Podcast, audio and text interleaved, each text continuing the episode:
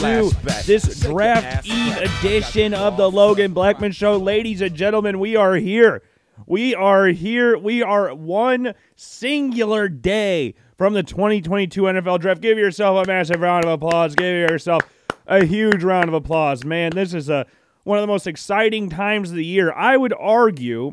Now, I know this is probably different for everybody because I know everybody out there, not everybody out there, I should say, is as obsessed with the NFL draft as I am and a lot of other people are. But I like this day more than Christmas Eve. The day before the draft is such an exciting time because everything that was speculated, everything that was told to you, everything that was lied about gets figured out once and for all for the whole world to see for millions upon millions upon millions of people. One of the most watched uh, television events in the United States. It is the NFL, for all its faults, the NFL has got a fair few faults in itself. The NFL has mastered the art of the NFL draft. Like the NFL draft last year. Like if I just search uh, NFL draft viewership ratings from last year, 6.1 million viewers. TV and digital. The mo- the third most watched draft ever. 6.1 million is not even the highest. 2020 had 8.3 million viewers. That is a lot of people watching college kids that are somewhere between the ages. Well, I guess this year we're going to have a few older people and the occasional, you know, Brandon Weedens and Chris Weinkes of the world that are almost 30 years old and have full fledged families at this point in time. Most of them are between the ages of 20 and 23. Most of the time. We got a few 24 year olds this year due to the COVID year. People came back to college. Like, weird. It- it is really weird how this all worked out because if you look back to the 2018 NFL draft class and Sam Darnold, when Sam Darnold got drafted, he was 20 years old. Tremaine Edmunds, who's a starting middle linebacker for the Buffalo Bills, was 19 when he got drafted. He turned 20 a few days after the draft. Like this draft, like Kenny Pickett is a year and a day younger than Sam Darnold. And Sam Darnold's been in the league for four years, going on number five. That's crazy, isn't it? Maybe it's not that crazy, and I'm just like super like, oh my god, all these guys are super old now. It just it gives me another year of not feeling as insecure about my age and what I've done so far in my life because they're all my age. They're not younger than me yet. I remember the 2016 NBA draft was the first time I sat down and was like, wow, I'm older than everybody here. Or no, it was the 20, 2017 NBA draft. 2017, the Markelle Fultz Lonzo Ball draft. Whatever year that was. Yeah, 2017. This is when I sat down and was like, oh my God, we are old. We are very old. Like Markelle Fultz is 23 right now. Lonzo Ball is a few weeks older than me. I'm, I'm older than Jayson Tatum. De'Aaron Fox, older than him. Josh Jackson. Okay, I'm younger than him, but no, no, Josh Jackson don't really matter in this situation. Let's look at some other the cool players. Donovan Mitchell. Okay, I'm younger than him. I'm younger than him. So it's at least somewhat positive. But the the top players is the first draft that I was older than people. I'd never been older than people I was watching get drafted. It really puts your life and how big of a massive failure you are when you look that and go, wow, they are my age. I know exactly who they are. They have no idea and probably don't even care who I am or even if I exist. I am just another talking head, I guess you could say. Now, I try not to say anything too harsh about these people because I don't want things to come back and bite me in the ass. Because, you know, we brought up the 2018 NFL draft a little bit ago. And right now, sitting here, for me, I'm sitting here on April 26th. This is the four year anniversary of the 2018 NFL draft. The NFL draft in 2018 took place, of course, if you uh, if you have any listening skills or can you you can figure out things or comprehension skills or whatever, the NFL draft in 2018 took place April 26, 2018. 4 years ago. Isn't that exact isn't that crazy? And the thing that I will always remember about this draft. This draft will go down in the history books as one of the most enjoyable drafts of all time for different reasons, of course. I mean, it, it was littered with speculation, littered with it.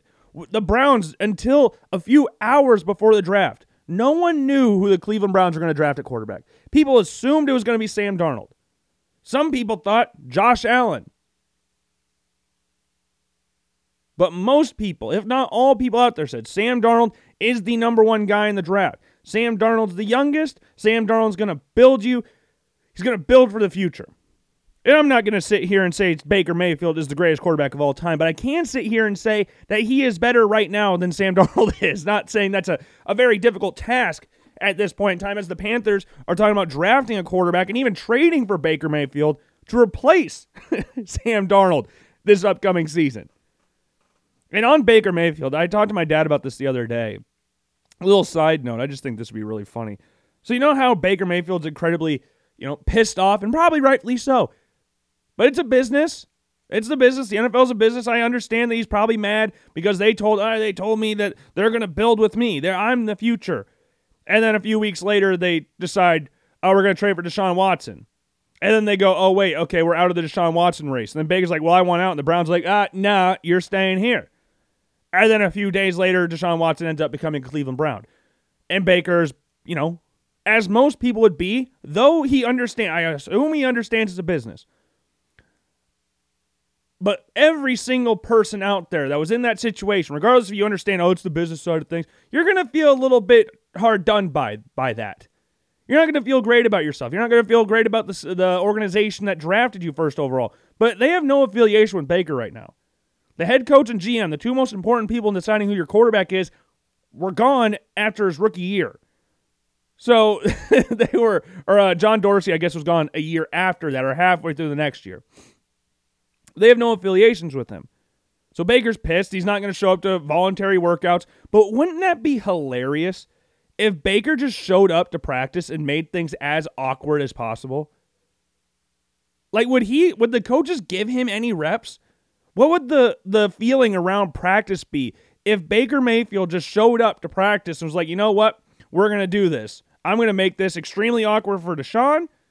And there's no disputing who's the better quarterback here. I think everybody out there, regardless of Deshaun Watson played last year or not, knows Deshaun Watson's the better of the two quarterbacks. It takes a good set of eyes. You don't even really need eyes to know that Deshaun Watson is a better quarterback than Baker Mayfield. Off the field, different story, but we're not going to talk about the off the field stuff. We're going to talk about on the field. And on the field, Baker should have made this as uncomfortable and as awkward as possible. I would have been all for it. And knowing what I know about Baker Mayfield, I am actually surprised that he did not go this route. But man, that would have been hilarious. So the Browns took Baker Mayfield first overall to mixed results. You know, he had some success his rookie year, came second in rookie of the year, voting behind Saquon Barkley. And then, you know, did not play great his second year. Then his third year came, played a lot better, played a lot better. And then last year, battled some injuries, probably shouldn't have, probably should have just sat out with a lot of the other Browns players. I commend Baker for his toughness, but man, you are not good enough to play hurt. Like Brett Favre, that dude was one is one of the greatest quarterbacks of all time. He can play hurt and still be a very good quarterback. Baker Mayfield went from an average quarterback to a below average quarterback playing hurt. The Browns did not gain anything by Baker staying on the field. And some people could even make the argument that they were worse off with Baker as the quarterback last season. Again, I commend him for playing through injuries. But were the Browns really better with Baker Mayfield, injured Baker Mayfield, or would they have been better off with Case Keenum? I don't really think there's a difference at that point. So in that case, you're kind of hurting the team in that regard. Like I I have really no real issues with Baker Mayfield apart from Browns fans massively overrating him. Cuz remember we've talked about this a few times on the show. When Deshaun Watson first requested a trade last year, and people were talking about, oh, what team's going to get him. And Browns fans piped up on Twitter that I would trade Baker Mayfield for no other quarterback in the NFL. The only quarterback I would trade Baker Mayfield for is maybe, keyword maybe, Patrick Mahomes. And we love to romanticize sports, you know, like, oh, Baker led the Browns to the playoffs the first time they've been to the playoffs forever. First playoff win against the heated division rival in the Steelers. Killed them. But I think most people out there, apart from Browns fans, understand that Baker was more of a passenger than the captain of the ship. More of a passenger. Like Myles Garrett is the captain of the Cleveland Browns. Was back then, still is now. Double digit sack season every single year of his career apart from his rookie year. He even had double digit sacks when he hit Mason Rudolph on the head with the helmet. And he missed like six games. He still managed to get double digit sacks. And then got nominated for Walter Payton Man of the Year the next year. Like, how, how is that possible? But yeah, Myles Garrett, Nick Chubb, the offensive line, those are the captains of the Browns ship, not Baker. He's the figurehead. It's kind of like the Queen. Queen doesn't really do a whole lot now, but uh, you look at her and go, "Oh wow, that's the that's what we think of when we think of England." But um, yeah, she doesn't really do a whole lot. it's kind of what Baker Mayfield was. Like I think Baker, if the Browns could take this draft over, I would assume if they knew it was going to happen in the future, and the quarterbacks were going to develop the way they had, regardless of the position they were drafted in, they would go and take Josh Allen. Like it's not even really close. They would take Josh Allen. Well, no, I shouldn't say that. I shouldn't say that. I don't want to sound disrespectful to Lamar Jackson. Lamar Jackson is, of course, the second ever unanimous MVP in NFL history, behind next to Tom Brady. Two have ever been named unanimous MVP, and he's one of them. So I don't want to sound disrespectful to Lamar Jackson. But I think the Browns, if they could go back in time, would take Josh Allen. And if you're looking at the top 10 in the draft and where you saw four quarterbacks go in the top 10, the others the other being Josh Rosen, the only quarterbacks that would get selected in the top 10 if we did this over again would be Josh Allen and Lamar Jackson. I don't know if Baker Mayfield will get selected in the top 10 if we did this draft over again because this draft has a lot of good players even outside of the quarterback position.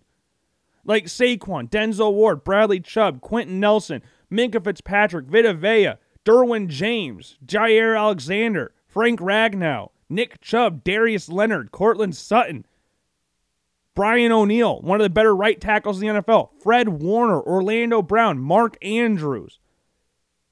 Like, there's a lot of very good players. Wyatt Teller was a fifth round draft pick, one of the best guards in the NFL now. Hate that the Bills traded him for pretty much next to nothing. And the weakest part of their team is, ironically, the guard position. It's like the Cubs when you look back and watch the, the DJ LeMahieu Ian Stewart trade, when DJ LeMahieu was only a prospect and Ian Stewart was supposed to be uh, a Kris Bryant before Kris Bryant became a thing. It's no it's it's kind of odd how throughout most of the time DJ LeMahieu has been one of the best players in baseball. One of the Cubs' weakest positions has been second base. It's been a rotation of a lot of people. I know Javier Baez played there for a little bit, but he's not a second baseman. I know he played second base for the Mets last year, but that was just so he could get out or so he had a trade partner and could play with a friend. But Javi was never re-signing with the Mets. He was his ego will not let him play second base for a full for however long, lock him down to a long-term contract. That will not happen. And I love Javier Baez. He's my favorite player of all time. So I don't want to say anything too bad about Javier Baez, but what I know about Baez, he will not t- his ego will not let him play second base for the rest of his career. Then we don't need to talk about Addison Russell. Then we had Darwin. Well, Darwin Barney was before that. Great defender, couldn't hit, but great defender, Gold Glover. I have a, a signed ba- Darwin Barney baseball in my room. Love Darwin Barney. But the the biggest problem position that was a rotation factor for the Cubs was second base. And DJ LeMahieu one of the best contact hitters in all of baseball. Just happens to play second base. Lit it up with the Rockies, did really well for the Yankees the past couple years. Not really amazing right now, but still productive. I don't even remember where we were going with that. I don't even remember what the whole point behind bringing up the Cubs was. What was the what was the goal there? Where did we start with that? Why did it? What did? Hmm. Oh, the Bills trading Wyatt Teller to the Browns because now their biggest problem area is the guard spot. Now, we hope the Bills, you know, fix that with Rodger Saffold, brought in brought Ryan Bates back, even though it looked like he was going to the Bears, and brought in David Quessenberry. Got brought in the Titans two starting guards.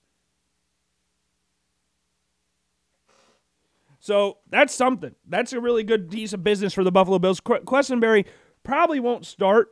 I would assume it's going to be Bates to start off the season for the Buffalo Bills, at least start off the season. I don't know if he'll stick for that stay with that position for the rest of the time. Maybe he'll get benched, maybe he'll get hurt.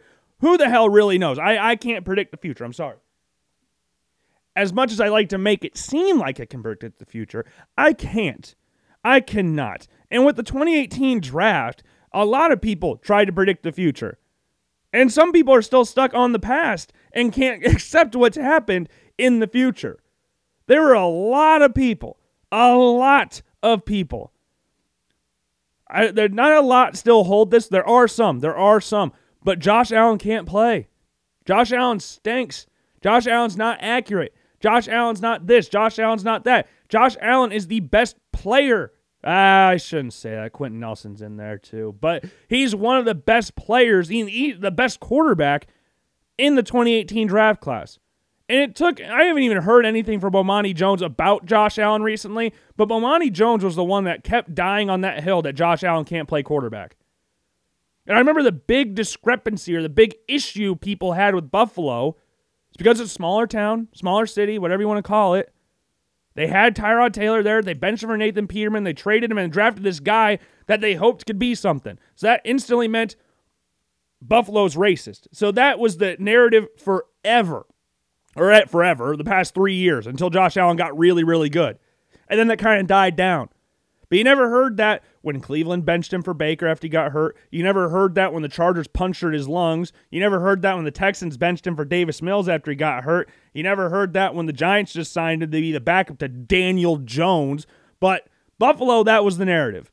That's the that was the narrative people made it seem like Tyrod Taylor was this special quarterback, and I don't want to make it sound like I'm saying anything really bad about Tyrod. I love Tyrod. I have nothing but love for Tyrod Taylor. Nothing but love. Great guy. Great guy. But he's not a franchise quarterback. Why was he only a franchise quarterback in Buffalo? Why was he not a franchise quarterback in Cleveland or LA or Houston or New York or Baltimore? Why was he never a franchise? Why was he only a franchise quarterback in Buffalo? So why was it only a big deal when Buffalo benched him, but when all these other places benched him, it, it was nothing was really the matter. Nothing really counted there. Like when Tyrod Taylor got benched for the Bills, they were getting annihilated. And I know that the offense wasn't really they weren't responsible in stopping anybody. I understand that. But they also couldn't move anywhere. And then Nathan Peterman put forth one of the worst performances of all time, throwing five interceptions in the first half against the Chargers. And then that sparked a lot of things. But why, it, that was the only time I've ever heard anybody think Tyrod Taylor was a franchise guy. Was when he was in Buffalo, when he was throwing 14 passing touchdowns. Like he started off good in Buffalo, like numbers wise, but his numbers touchdown wise started gradually decreasing. And then he was just, he's not going to get you anywhere. Tyrod Taylor will not lose you any games. I will not I will not sit here and say Tyrod Taylor is the reason Bills were losing the games. They had a rookie head coach who was trying to make some changes, trying to spark something. Maybe a quarterback change would do that. Ben McAdoo benched Eli Manning when he was on the route to be the the longest serving starting quarterback in a row ever in NFL history, and they benched him for Geno Smith for one game, and then brought him back into the lineup. I didn't see really that being a big issue, and that actually had a record. Eli Manning won two Super Bowls. that that didn't get really brought up. But yeah, I've always said Tyrod Taylor is a, a more mobile version of Alex Smith. Everybody loves Alex Smith. But no one said Alex Smith was a franchise quarterback. That's the only thing that I have a really issue with. And Alex Smith is better than Tyrod Taylor. Alex Smith had less of a reason to get a quarterback drafted than Tyrod Taylor did. Alex Smith had gotten a team to 13 and 3 one year. The Chiefs traded up from 27 to 10 to draft Mahomes. No one said anything about Alex Smith and that he was treated unfairly. Everybody knew he was going to be gone the next year. I don't know. I it's all narratives. It's all narratives and people were set on those narratives about Josh Allen, about the Bills, about Tyrod for at least 2 years at least two years. Like Bomani Jones was on Twitter all the time bashing Josh Allen. Like now, if you bash Josh Allen, there's really no point in talking to you because you don't really know what you're talking about. Or if you're talking about it, you're just trying to start something. You're not really coming from anywhere with any sense. You're just saying things to hear yourself talk. And maybe you could say that about me since I host a podcast. Maybe I just like to hear myself talk, and maybe that's true. I actually don't. I hate listening to myself talk. That's why I never listen back to a show. so I don't know. I remember what I talked about. I don't remember how it came out. so I, do, I don't like listening to myself. Yeah, Josh Allen is a top two quarterback in the NFL. Tyrod Taylor was never a top half quarterback in the NFL, let alone top two. So I think the Bills were justified in making the decision to trade up from 12 to 7 to draft Josh Allen. I think they're very more than justified in drafting him. And then they traded up again in the first round to select Tremaine Edmunds. And a lot of Bills fans have their have voiced their opinions about Tremaine Edmunds. I'm not sitting here and saying Tremaine Edmunds is anything spectacular. I would if I would go back, I would easily take Darius Leonard or Fred Warner before Tremaine Edmunds. I would say Roquan Smith, but he was drafted before him. Roquan Smith or um, Darius Leonard and Fred Warner were drafted after him. I would definitely go back and do that again. But I have really nothing terrible to say about Tremaine Edmunds. He's a very athletic linebacker, very lengthy linebacker, does good things, made a few Pro Bowls, still very, very young. So, yeah, I think he's fine. I'm not going to bash Tremaine Edmunds at all. I don't want to bash Tremaine Edmunds, but a lot of Bills fans on Twitter do not like Tremaine Edmunds. Very, very, very much don't like Tremaine Edmunds. But this draft class is, again, a very polarizing one. And I, I thought it'd be fun since it's a year to the day, or four years to the day of this draft class. I wanted to go through and do a tier list. I haven't done a tier list in a couple days. I think we did one on Friday. Friday or, or Wednesday of last week. I don't remember. But it's the draft. And it's four years to my favorite draft of all time, the 2018 draft class. I mean, Josh Allen got drafted in that draft. So it's kind of hard for me not to say it's my favorite draft class of all time. And there's a tier list with 31 players on it. And I went through it, and the only player that's missing on here, the player that is missing is Rashaan Evans from the Tennessee Titans. So I'm not really too fussed about that. He would have gone under, they actually have names of this category, to underwhelming to not so good. I wouldn't put him in the trash category, but uh, I put him in the underwhelming to not so good categories. So here are the tiers for the players. We got future Hall of Famer, super good, good, average, underwhelming, not so good, and trash. So yeah, very uh very harsh rating system we got going on here. So we'll start off with the number one overall pick, Baker Mayfield. He's just average to good. Like, there's nothing really special about Baker Mayfield. I like Baker, but I wouldn't if I was, if I would I trade Josh Allen for him? No, I would not. Next one on this list, we'll go to number two overall pick, Saquon Barkley. It's kind of hard to put him anything other than good. I mean, when he's healthy, the dude's awesome, but he just can't stay healthy. He could be in the super good category, but he can't stay healthy. And the the Giants O line has done him absolutely no favors. They have one of the worst units, if not the the worst unit in the entire league. But Saquon Barkley has to go in the good category. Number three, Sam Darnold. Um, not so good. He's not been very good. People thought that, and I was included in this. I brought up Jim Plunkett. I didn't say he was going to become Jim Plunkett, but it was a similar situation where he got drafted by a pretty bad organization with a bad coaching system in place, and he was just set up to fail. And everybody thought that, hey, Sam Darnold gets new scenery. He's got a lot of weapons in Carolina, an offensive minded coaching staff. This should all work out beautifully, and it uh, it did not. It did not. I, I think Sam is a really nice person. At least that's what it seems like. I never met him in person, but he seems like a very nice person. But yeah, I'm gonna stick him in not so good.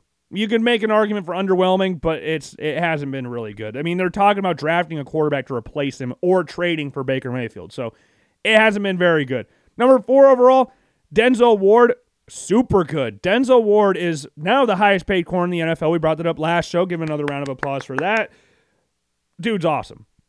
Awesome. Lockdown corner. Not necessarily the biggest guy in the world, but absolutely a lockdown corner. Next one, Bradley Chubb. Similar thing to Saquon. Uh, when he's healthy, he's pretty good.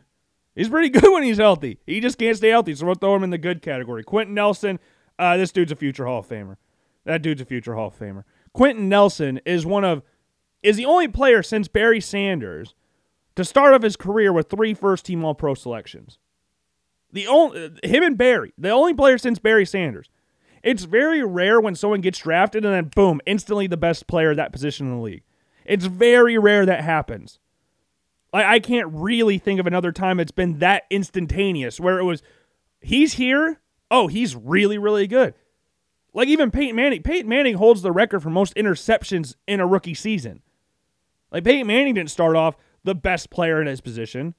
Deion Sanders, I guess you could make an argument for Deion Sanders with that position as well. Lawrence Taylor, he, I mean, that dude was baller from the very beginning.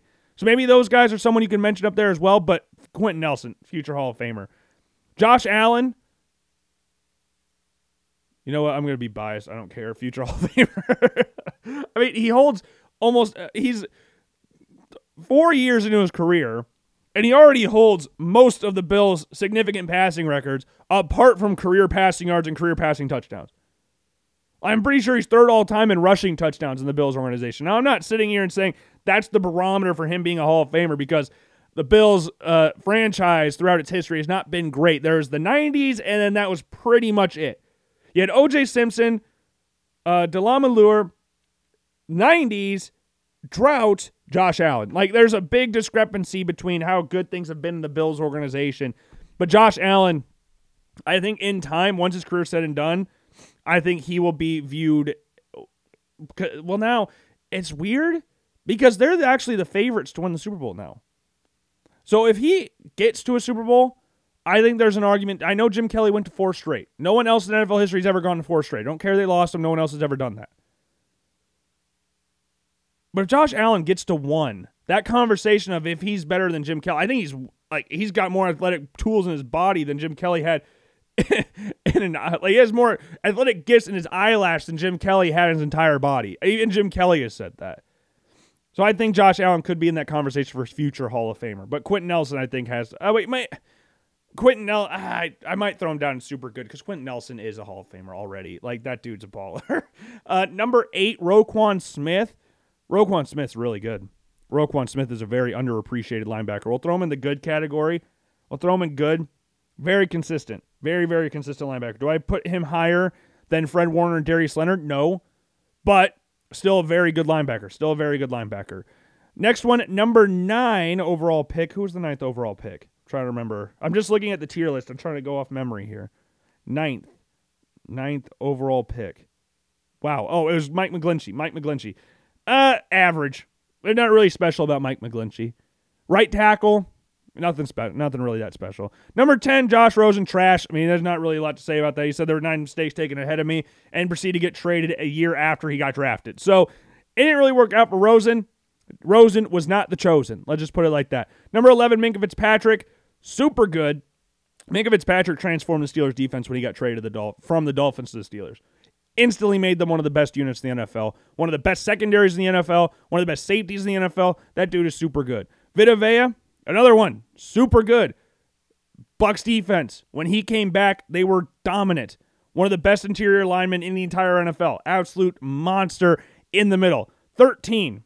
I think it's Da'Ron Payne, right? I'm trying to. Yeah, Da'Ron Payne. Da'Ron Payne has is a good football player. Da'Ron Payne is a good football player. He is good. I'm not saying he's sitting in here and is anything, you know, special. Maybe I could put him down in the average category, but ah, no, I wouldn't put him up in that level. I'll put him down in average. He's not like Jonathan Allen. I'll put him in the average category. I like him though.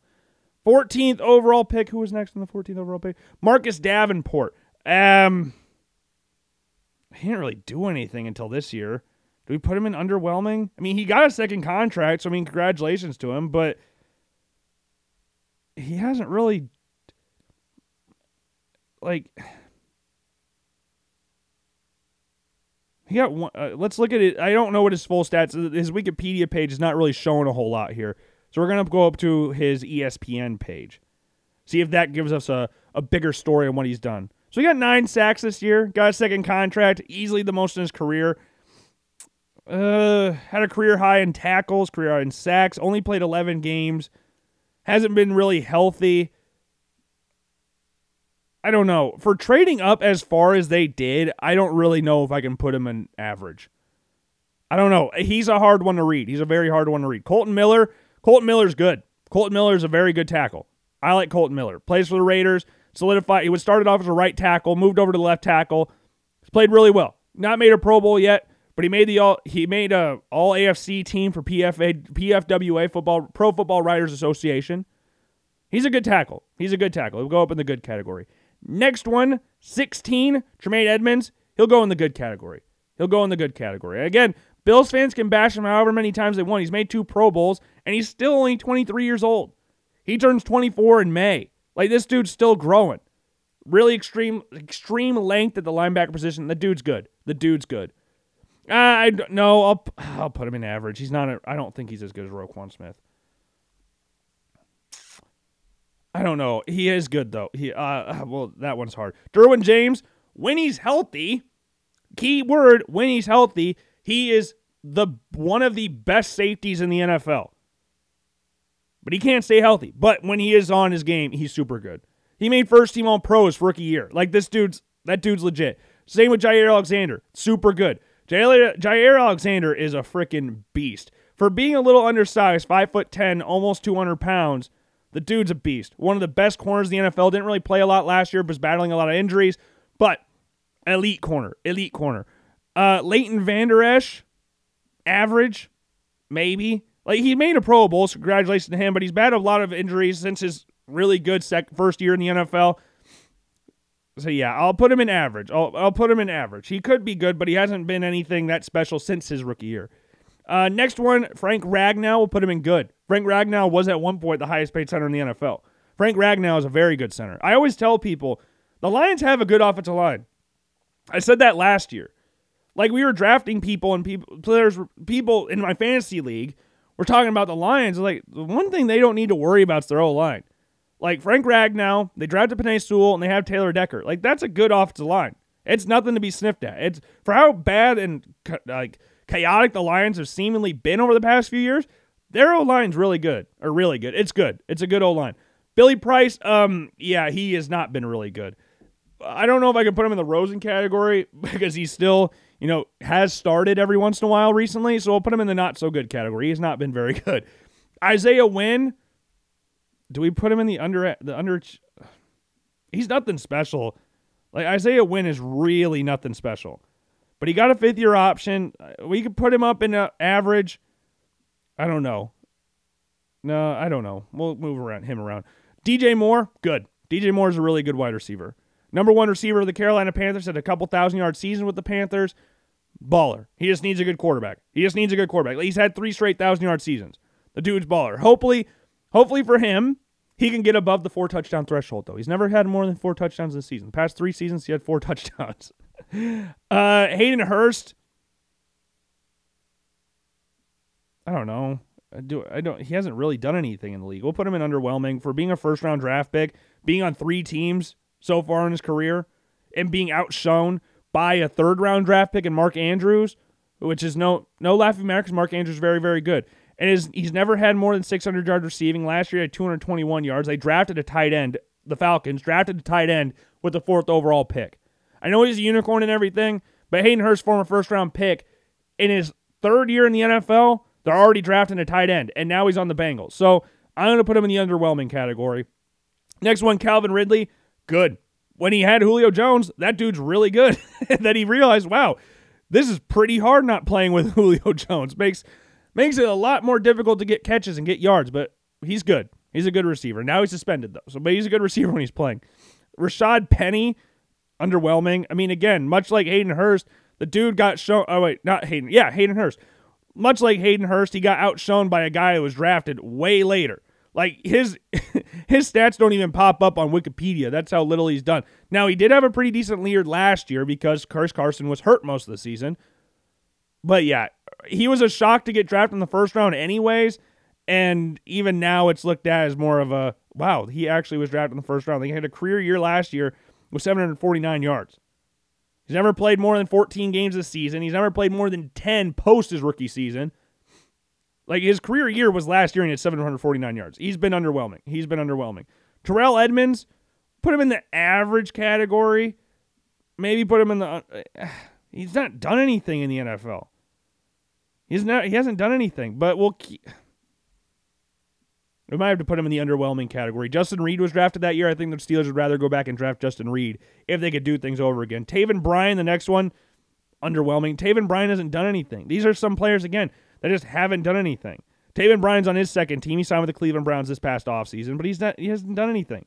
The Browns, the Jaguars declined to accept his fifth year option. So yeah, he's just been underwhelming. Mike Hughes, uh, not so good. Mike Hughes is pretty bad. Mike Hughes got drafted by the Vikings from UCF and didn't do anything apart from get burned and return kicks. That's all he did. He's on his third team of his career already. So yeah, not so good. Sony Michel, uh, underwhelming. He started off good. He had 900 something yards his first year in the NFL and then kind of teetered out after that. Had 800 something yards last year with the Rams, but I don't know if those numbers will stay the same since Cam Akers is coming back. Cam Akers is going to be the main back there in LA. So we'll see how that all goes for Sony Michel. And he's not even on team right now. So I guess I shouldn't even say that. He's a free agent right now. So, yeah. In the Super Bowl, he had two carries for two yards. I'll put him in the underwhelming category. And then Lamar Jackson, uh, super good. Super good. Lamar Jackson is super good. I don't care what people have to say about Lamar Jackson, about him not being a consistent passer. There, this dude can do things in the NFL that no one else can do. This dude is super good. Super good. Second ever unanimous MVP in NFL history. He's super good. I don't care if people say he's an inconsistent passer. I don't like people saying he's a wide receiver. Those were stupid things when they said those during the draft. Like we had him going 17th overall to the Chargers. And it turns out the Chargers were actually one of the teams that thought about moving him to wide receiver, which is why Anthony Lynn is no longer the head coach of the Chargers and not making decisions like that. I think the Chargers came up pretty fine though with Derwin James, and I think they they're pretty cool with what they got in their quarterback situation right now. So I think they're fine. but but Lamar Jackson, I love that dude. So here's the tier list again. Biased, of course, the first one, you know, Quenton Nelson and Josh Allen, future Hall of Famers. Just being biased there. Quenton Nelson, I think right now, Quenton Nelson is a Hall of Famer. Quenton Nelson will be a Hall of Famer. The others are still up in the air, but I just want to put Josh Allen up there for fun.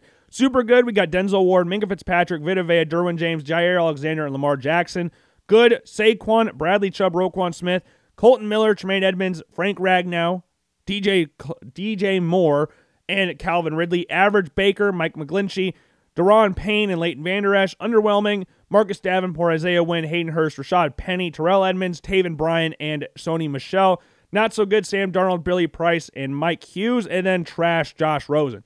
And Rashaan Evans, if he was in this, he'd go to the not so good to underwhelming categories. So that's just where everybody is. Hope you like the tier list. If not, I can only apologize.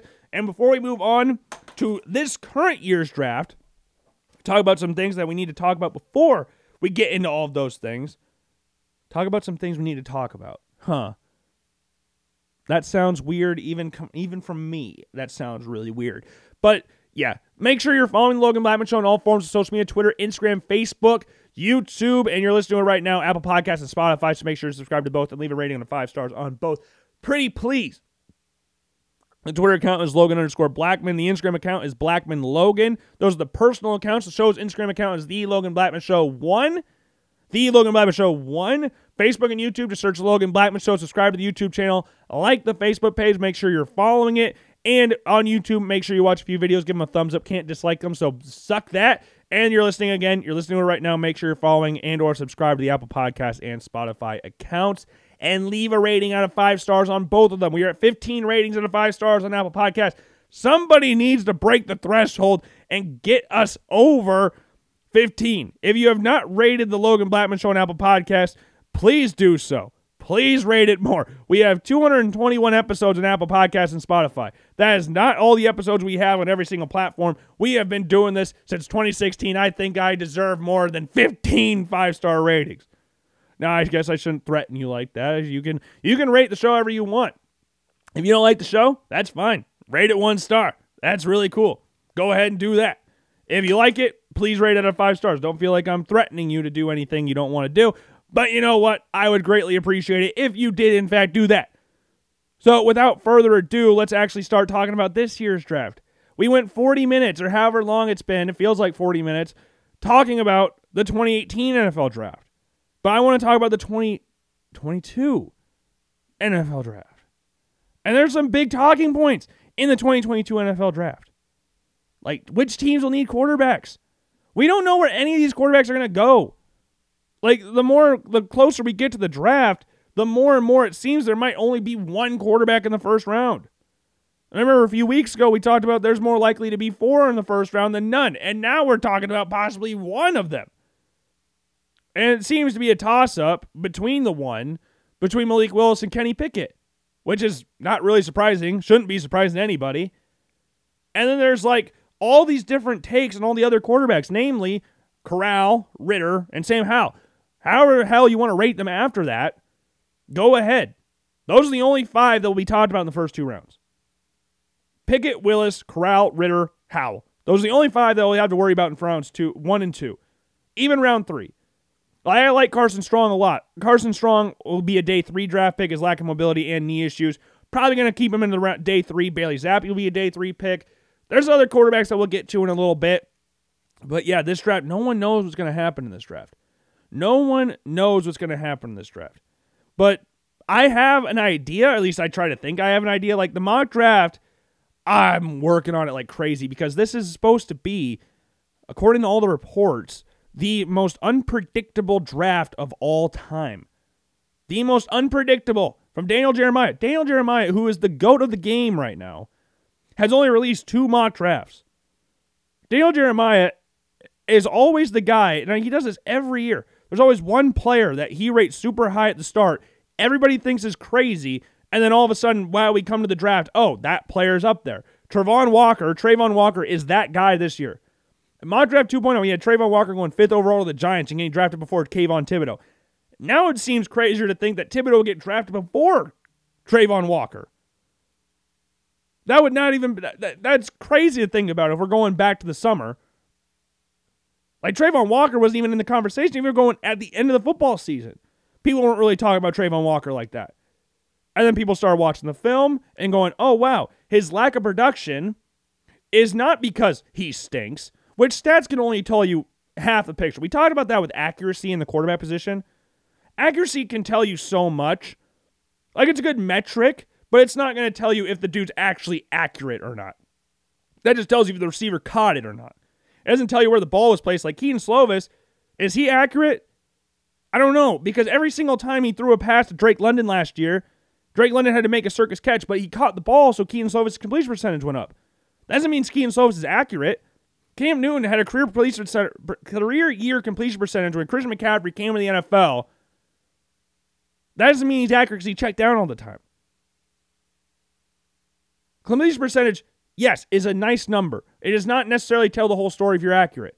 Production from the edge rusher position or a defensive line position is not always indicative to how much they how much pressure they added to the defense. Travon Walker went from interior, interior D lineman to an edge rusher and wasn't asked to go after the quarterback like that. But you could see plays that Travon Walker gets after it. If he was a wide receiver, just for perspective, he would be one of the top testing wide receivers. This dude's 6'5, 275 pounds. Was at one point 290 pounds. Like, if we're talking about freak athletes, the freakiest of the freak athletes are in the NFL. The freakiest of the freakish freaks is Travon Walker. Like, it's ridiculous to think about that. But his production, or seemingly lack thereof, is not indicative to the player that he is. You see it on film, how much disruption he causes. Like Jordan Davis, similar thing. Jordan Davis is an absolute unit in the run game and does make his presence known in the pass game. For how well he moves at 6 foot 6, 340 pounds, or however big he is, that dude causes mayhem. That dude is a game record. And he's not going to sit there and get double digit sacks every single year. Travon Walker, I think, could definitely develop into that. And one of the other arguments that I hate, and we're getting into the prospect rankings here in a little bit, but one other thing I really, really, really, really don't like is people saying, you expect him to get better in the NFL than he was in college? Yeah. Two great examples of that are Josh Allen and George Kittle. It happens. It's not something that once you get to the NFL, that's all you are. People get worse in the NFL. Yeah, you're playing against bigger, stronger, faster, older athletes. So you're going to, more often than not, you're going to get worse. Like Tim Tebow was not the same Tim Tebow in the NFL as he was at Florida. Josh Rosen, sure as hell, wasn't the same Josh Rosen we saw at UCLA than he was at Arizona, Tampa, Atlanta, Miami, San Francisco, and wherever the hell he is now. I don't know where he's at. And that's not in the order of teams he's on. I don't know what team he's on now. He was last on Atlanta. But that happens, yeah. But depending on your work ethic and the situation you're surrounded in, that can lead to a lot of success where you might have not had that. George Kittle, when you watched him at Iowa, did you ever think he would break records for receiving yards for a tight end? No. Dude never had over 400 yards receiving in Iowa. He might have had over 400. I guess I'm not looking at the numbers right now. He could have had over 400. If he did, it wasn't much over that. But utilization matters. Dameon Pierce from Florida is a prime example of that. D'Vonte Price at Florida Atlanta, Florida International is another example of that. These guys didn't put up great numbers in college, but they weren't used in the great ways. And David, De, D'Vonte Price from Florida International played on a trash team, terrible team. He's not a great pass catcher out of the backfield, but they didn't really utilize him that, like that because they were so bad. I think De- D'Vonte Price could develop into something nicely at the next level. And Dameon Pierce is supposed to be, or is ranked very highly by a lot of people out there, and he never had more than 600 yards rushing in a season. Whereas someone like Isaiah Spiller had three or two, he had almost 3,000 yard rushing season at Texas A&M. 900 something his first year, and then 1,000, 1,000. And we're talking about Dameon Pierce being better than Isaiah Spiller. Like Clyde Edwards did not have the same numbers as Jonathan Taylor at college, but Jonathan Taylor or J- uh, Clyde Edwards got drafted before him. Now that was a little bit of a confusing thing because I don't think a lot of people had Clyde Edwards above Jonathan Taylor, or even D'Andre Swift for that matter. So that was a very confusing outcome in that in that draft. And you know what I talked about with players not being able to, or people saying you can't get better in the NFL. The NFL is way harder. And it is. It is. It is way harder. But you can get better because a lot of it comes down to the situation. Like, that's why I hate the term can't miss prospect. Can't miss or zero bust potential. That is a stupid, stupid, stupid saying. Like, I hated that last year. Trevor Lawrence is a can't miss prospect. Trevor Lawrence led the league in interceptions last year. I don't think anybody was really expecting that. I saw some crazy ass people think the the Jaguars are going to win eight games last year. I overshot them. I had to win four. Like I, I overshot them, and they won four, three games. Like can't miss prospect. That is one of my least favorite terms in all of sports. We've talked about that numerous times. So I saw a list of players today, and it was like can't miss who are the can't miss prospects in this draft? Don't say that because then you're going to put all these real unrealistic expectations on maybe not unrealistic, but these insane expectations on these players going to these terrible ass teams. It's sometimes bound to happen. Like the sad reality of this is all the players that we are going to talk about today, not all of them will turn out to be anything in the NFL. The average NFL career is less than 2 years. And some of these guys that get drafted in the first few rounds won't last longer than some people that get undrafted. Like we talked about Courtney Brown last week with number former number one overall picks. He played four years in the NFL. Number one overall pick. Edge rusher. Can't miss prospect. Out in four years.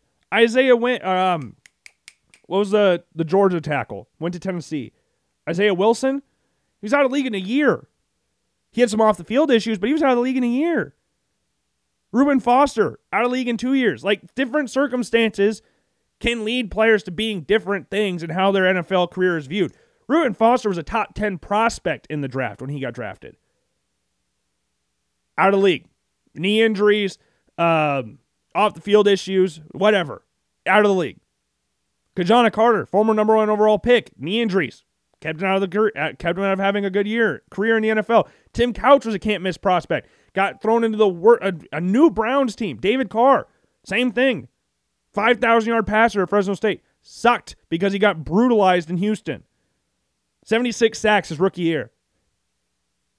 Can't miss prospect. Those guys were not supposed to miss. You get drafted first overall, the expectations are you can't miss. You've got to be a very good player but circumstances can lead to different outcomes. So don't put those unrealistic or uh, crazy expectations on some of these players. Have realistic expectations. It takes time, especially with these quarterbacks. Jordan Love came in the NFL needing time to sit, and people are calling him a bust because he's sitting behind Aaron Rodgers, one of the top 10 quarterbacks of all time. Just won back to back MVPs, and people are talking about he can't play. He wasn't getting in front of Aaron Rodgers no matter how hard he tried. Aaron Rodgers sat for three years behind an aging Brett Favre that retired every other year. No one was talking about Aaron Rodgers being a bust. People hate Jordan Love. People make fun of Jordan Love. He's sitting behind Aaron Rodgers. I mean, the draft pick's dumb. Yes, they should not have drafted him. But I said during that draft when we did our live stream, he was going to either the Saints or the Packers. And I think he should have gone to the Saints. I think that would have worked out a whole hell of a lot better for him. But give time to these players. Don't label them bust before they played a snap in the NFL. Do not do that. Do not bash any players because I saw a thing on Twitter today and it's talking about Kenny Pickett. And I swear, if we're the clown franchise that drafts one year wonder, fifth year senior Kenny Pickett, I won't be effing, I won't effing be shot. I hate that too. One year wonder. Joe Burrow was a one year one year wonder. Joe Burrow did nothing at LSU before his last year, where he broke almost every single broke every single significant passing record, and then proceeded to win a national championship, a Heisman, and then go to a Super Bowl in his second year in the NFL with a team that just had the number one overall pick two years prior. But you wouldn't draft him because he was a one year wonder. You would have drafted Tua because Tua had a lot more success in college than Joe Burrow did. Right? If that's the real, if that's the logic we're going to use here, or the people that won't draft quarterbacks because oh, in the past a quarterback didn't have success. Like, I won't draft Justin Fields because Ohio State's never produced any good quarterbacks in the NFL. Their best quarterback was Tom Tupa, and he was a punter.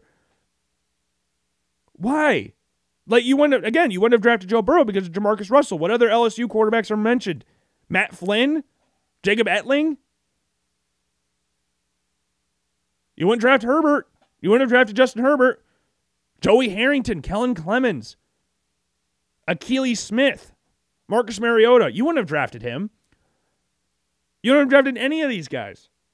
Because oh in the past, they've never they didn't produce anybody. I don't care. It doesn't matter. One year up, one year dominant in college, still dominant enough to break every single significant pit passing record.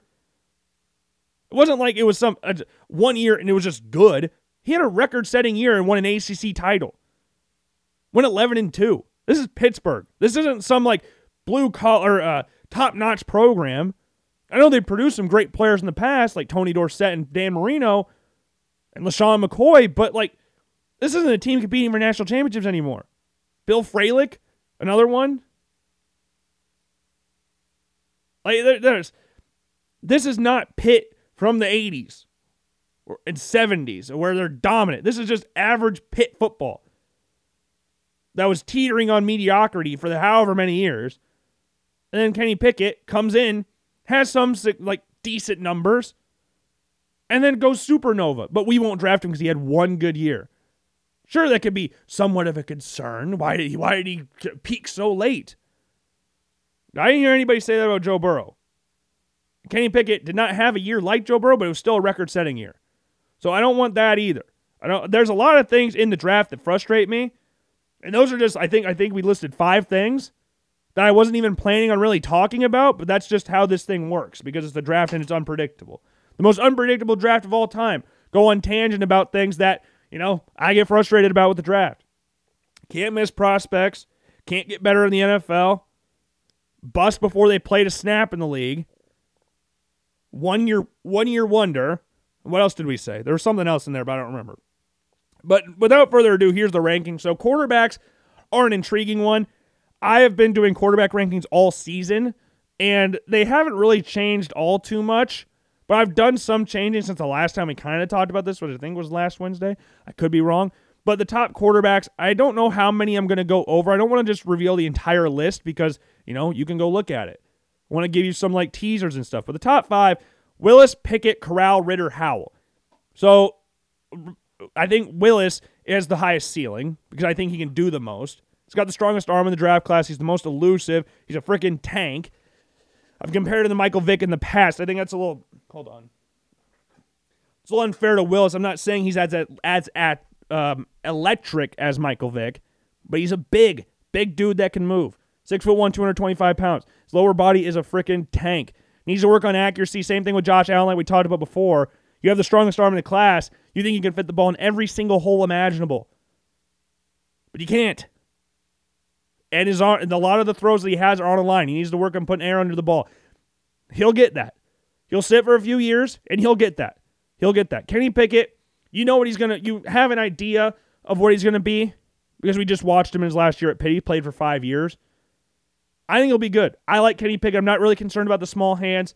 Doesn't matter. Like he had less fumbles in his college career than Desmond Ridder did, and Desmond Ridder's hands like two and a half inches bigger than Kenny Pickett's hands. He had double the fumble or t- double ten more fumbles than Kenny Pickett or something like that. I think Kenny Pickett had 24. He had 34. I could be wrong, but I think those were what the numbers were. And Kenny Pickett's a good athlete. He's big, good athlete, really competitive. People are going to like that about him. I don't know where he'll go. I don't know if he'll be to Carolina anymore, but he. I'm excited to see where he goes. I'm I'm excited for Pickett. Uh, number three, Corral. Corral is probably the most natural thrower, if I want to put it like that, in the entire draft. Like this dude can make every throw imaginable. And he's very competitive, very tough quarterback, and a good leader. From what all you could tell. He just needs to clean up some things. Like there's times he'll force a ball. Like again, we talked about this before. We talked about before the season, where he had 11 interceptions across two games. He didn't do that a lot last year, but he'll clean. He needs to clean that up a little bit more. He's not ready to play right away, but he has a cannon for an arm. He's very athletic. I heard Chris Sims today it was from an older video, but he was talking about Matt Corral being faster than Malik Willis. And I never really thought about that before. I don't think he's faster, but I think Corral is, Corral is a very good athlete. Like you saw that against Tennessee. Corral had like 30 carries for almost 200 yards rushing. I think he had 195 yards rushing. Got killed in that game. Very tough. 10, 20 passing touchdowns, 10 rushing touchdowns. Like the dude can do everything. But a lot of people's concerns I don't know if they're really fair concerns or if it's, is he just a victim or a, a product of the Lane Kiffin system? RPOs constantly. That's all they do. RPO, RPO, RPO. I don't know, but I like Matt Corral. Matt Corral's a very, very good quarterback. Number four, Desmond Ridder. I switched them around, Ridder and Corral. I think Ridder still has some things to clean up in his passing game. He's bigger than Corral. He's more experienced than Corral. He's um he's uh for his size,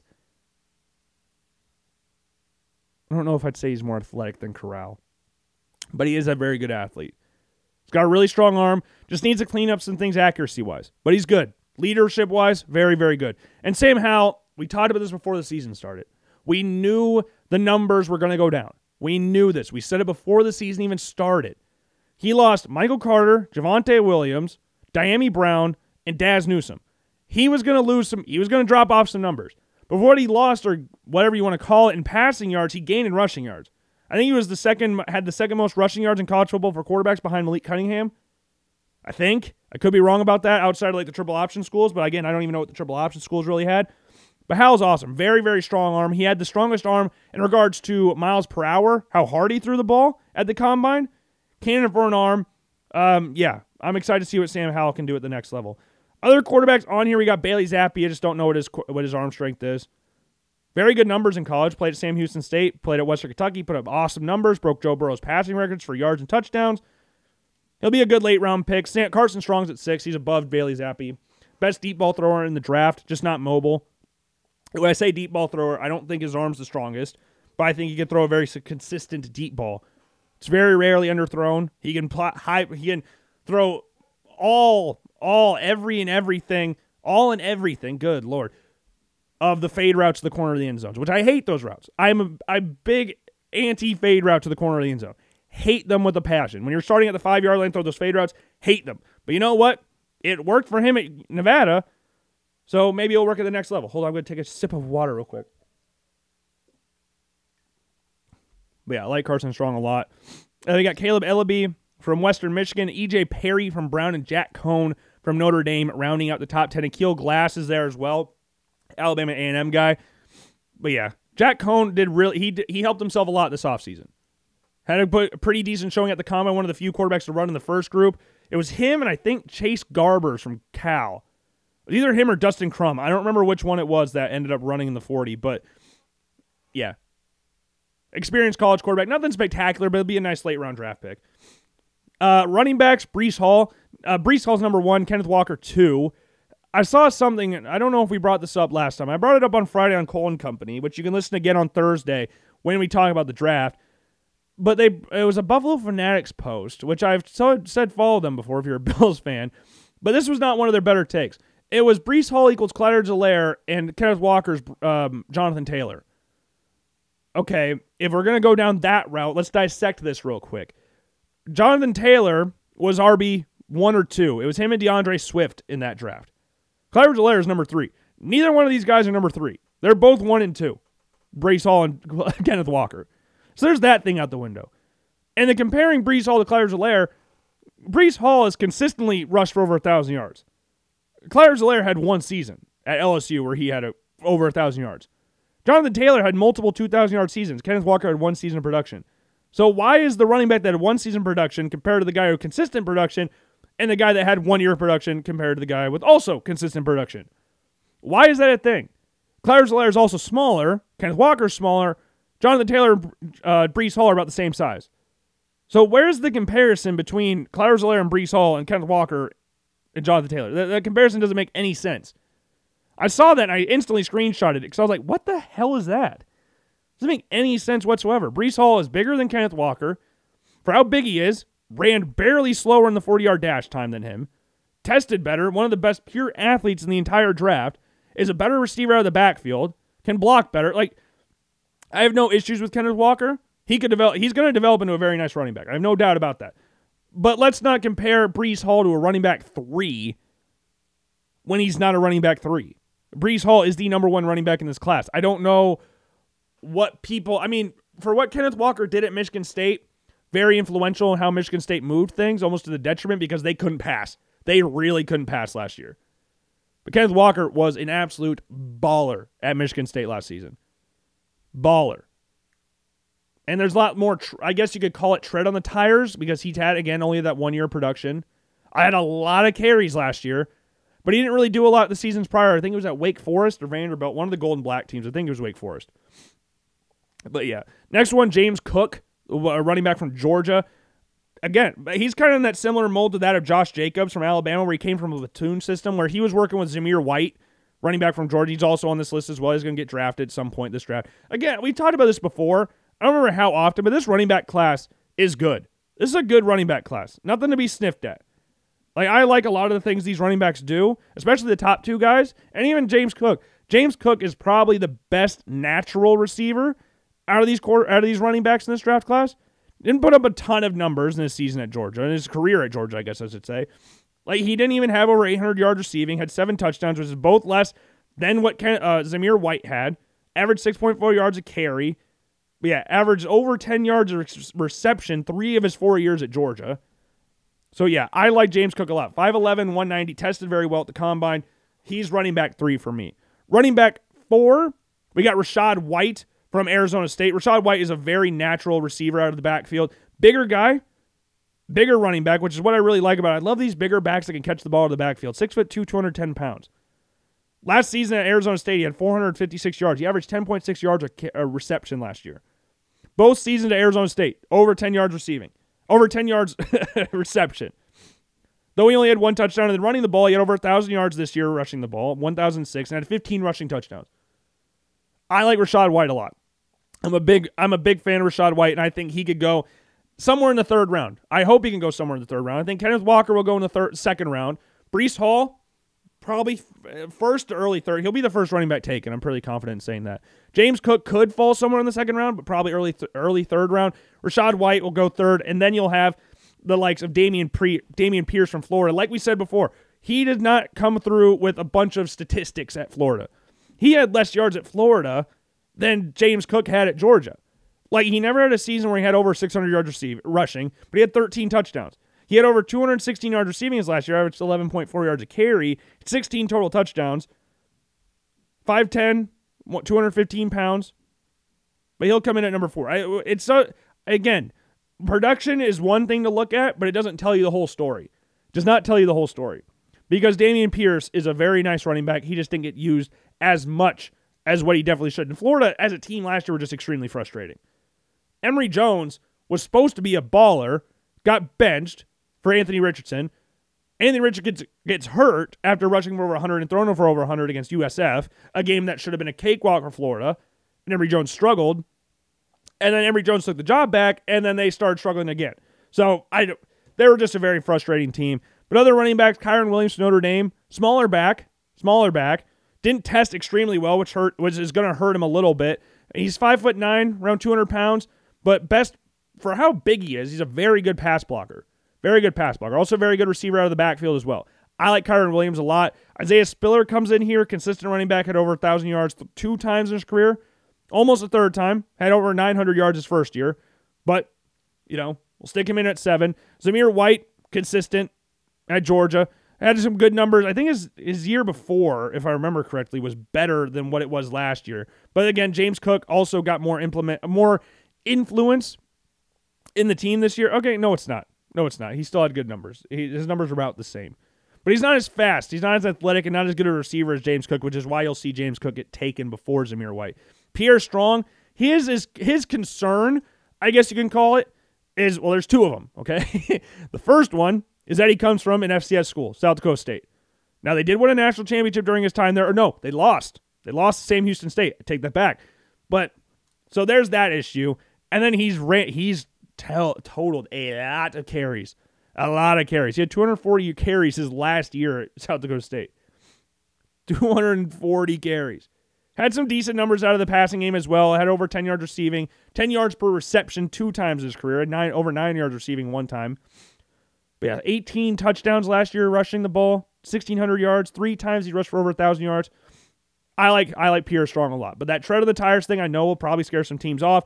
And then finally Brian Robinson. It's kind of hard to mess around with Alabama running backs. Brian Robinson sat around, waited, had a lot of very good running backs play before him at Alabama, but waited his time and was extremely, extremely, extremely important in Alabama's run in the national championship before they lost to Georgia.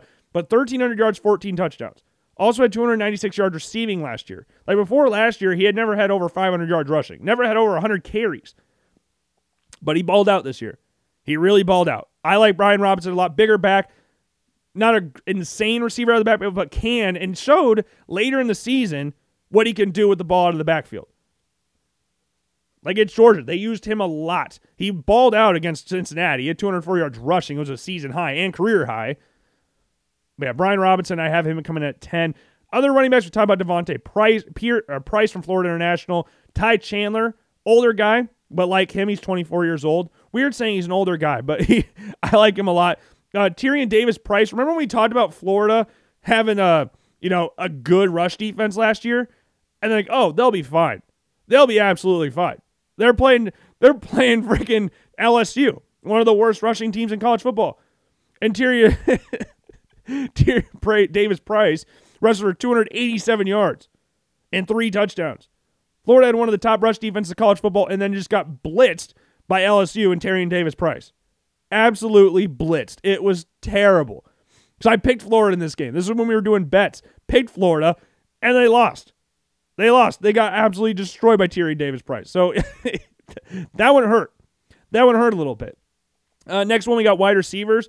Uh, if Jameson Williams didn't tear his ACL, he'd be easily number one. I still have him at number one. Like just what he does, six foot two, 190 pounds. Not only does he take the top off defense, that dude gets dirty in the run game, but that's a staple for all Nick Saban wide receivers. Does things in special teams as well. Not talking about returning. He gets on the gunner squad. He'll make tackles on special teams. Like Jameson Williams will do all the dirty work for you and then some, while also being the best receiver in college football. If he didn't get hurt, again, he'd be a top 10 pick easy. But the knee injury will scare some teams off, and I don't really know. He'll fall between that 10 and 15 range, probably. Jets and Eagles, top two teams to look at him. Maybe the Chiefs trade up for him. That's a real possibility as well. Because the Chiefs like trading up in drafts. Next one, Garrett Wilson. I like his mentality. That's my favorite thing about Garrett Wilson. Mentality. That dude's a dog. Absolute dog. I'm not saying he's like the greatest athlete or he's the biggest wide receiver. No, he's about six foot. Ran a fast 40. Can make can make any catch out there. The dude's awesome. I like Garrett Wilson a lot. Uh, Drake London's next, not the most athletic, but again, we talked about before with Kedon Slovis's accuracy. Like completion percentage can only tell you so much. And when you look at someone like Drake London, Kedon Slovis completion percentage can be thanked a lot by Drake London making all those catches. Kedon Slovis did not play good last year. Kedon Slovis did not play good at all last year for USC. And Drake London saved that a lot before he got hurt against Arizona. Like that dude was all USC. Former basketball player can outjump everybody, but again, the speed factor is um, at least when you're talking about straight line speed, he's quick off the ball which is very nice. But his straight line speed is nothing spectacular. When you look at it like Jameson Williams, it's nowhere close to that. He didn't test in the 40. I think that would have might have some teams might have been scared of that. So he didn't test it, but if, once he's healthy, very awesome wide receiver. Number four, Chris Olave, speedster, touchdown machine.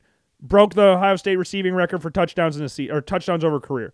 Not the biggest guy, a little bit smaller, but if you're looking for vertical vertical threats, him and Jameson Williams are probably the top two guys when you're looking at first round. Uh, there's another guy we'll talk about in a little bit regards first round guys, but Chris Olave, awesome receiver. Number five, Treylon Burks from Arkansas, Swiss Army knife, can do everything. Not the most, you know, when I, I thought he would be somebody that would be a really good tester at the combine.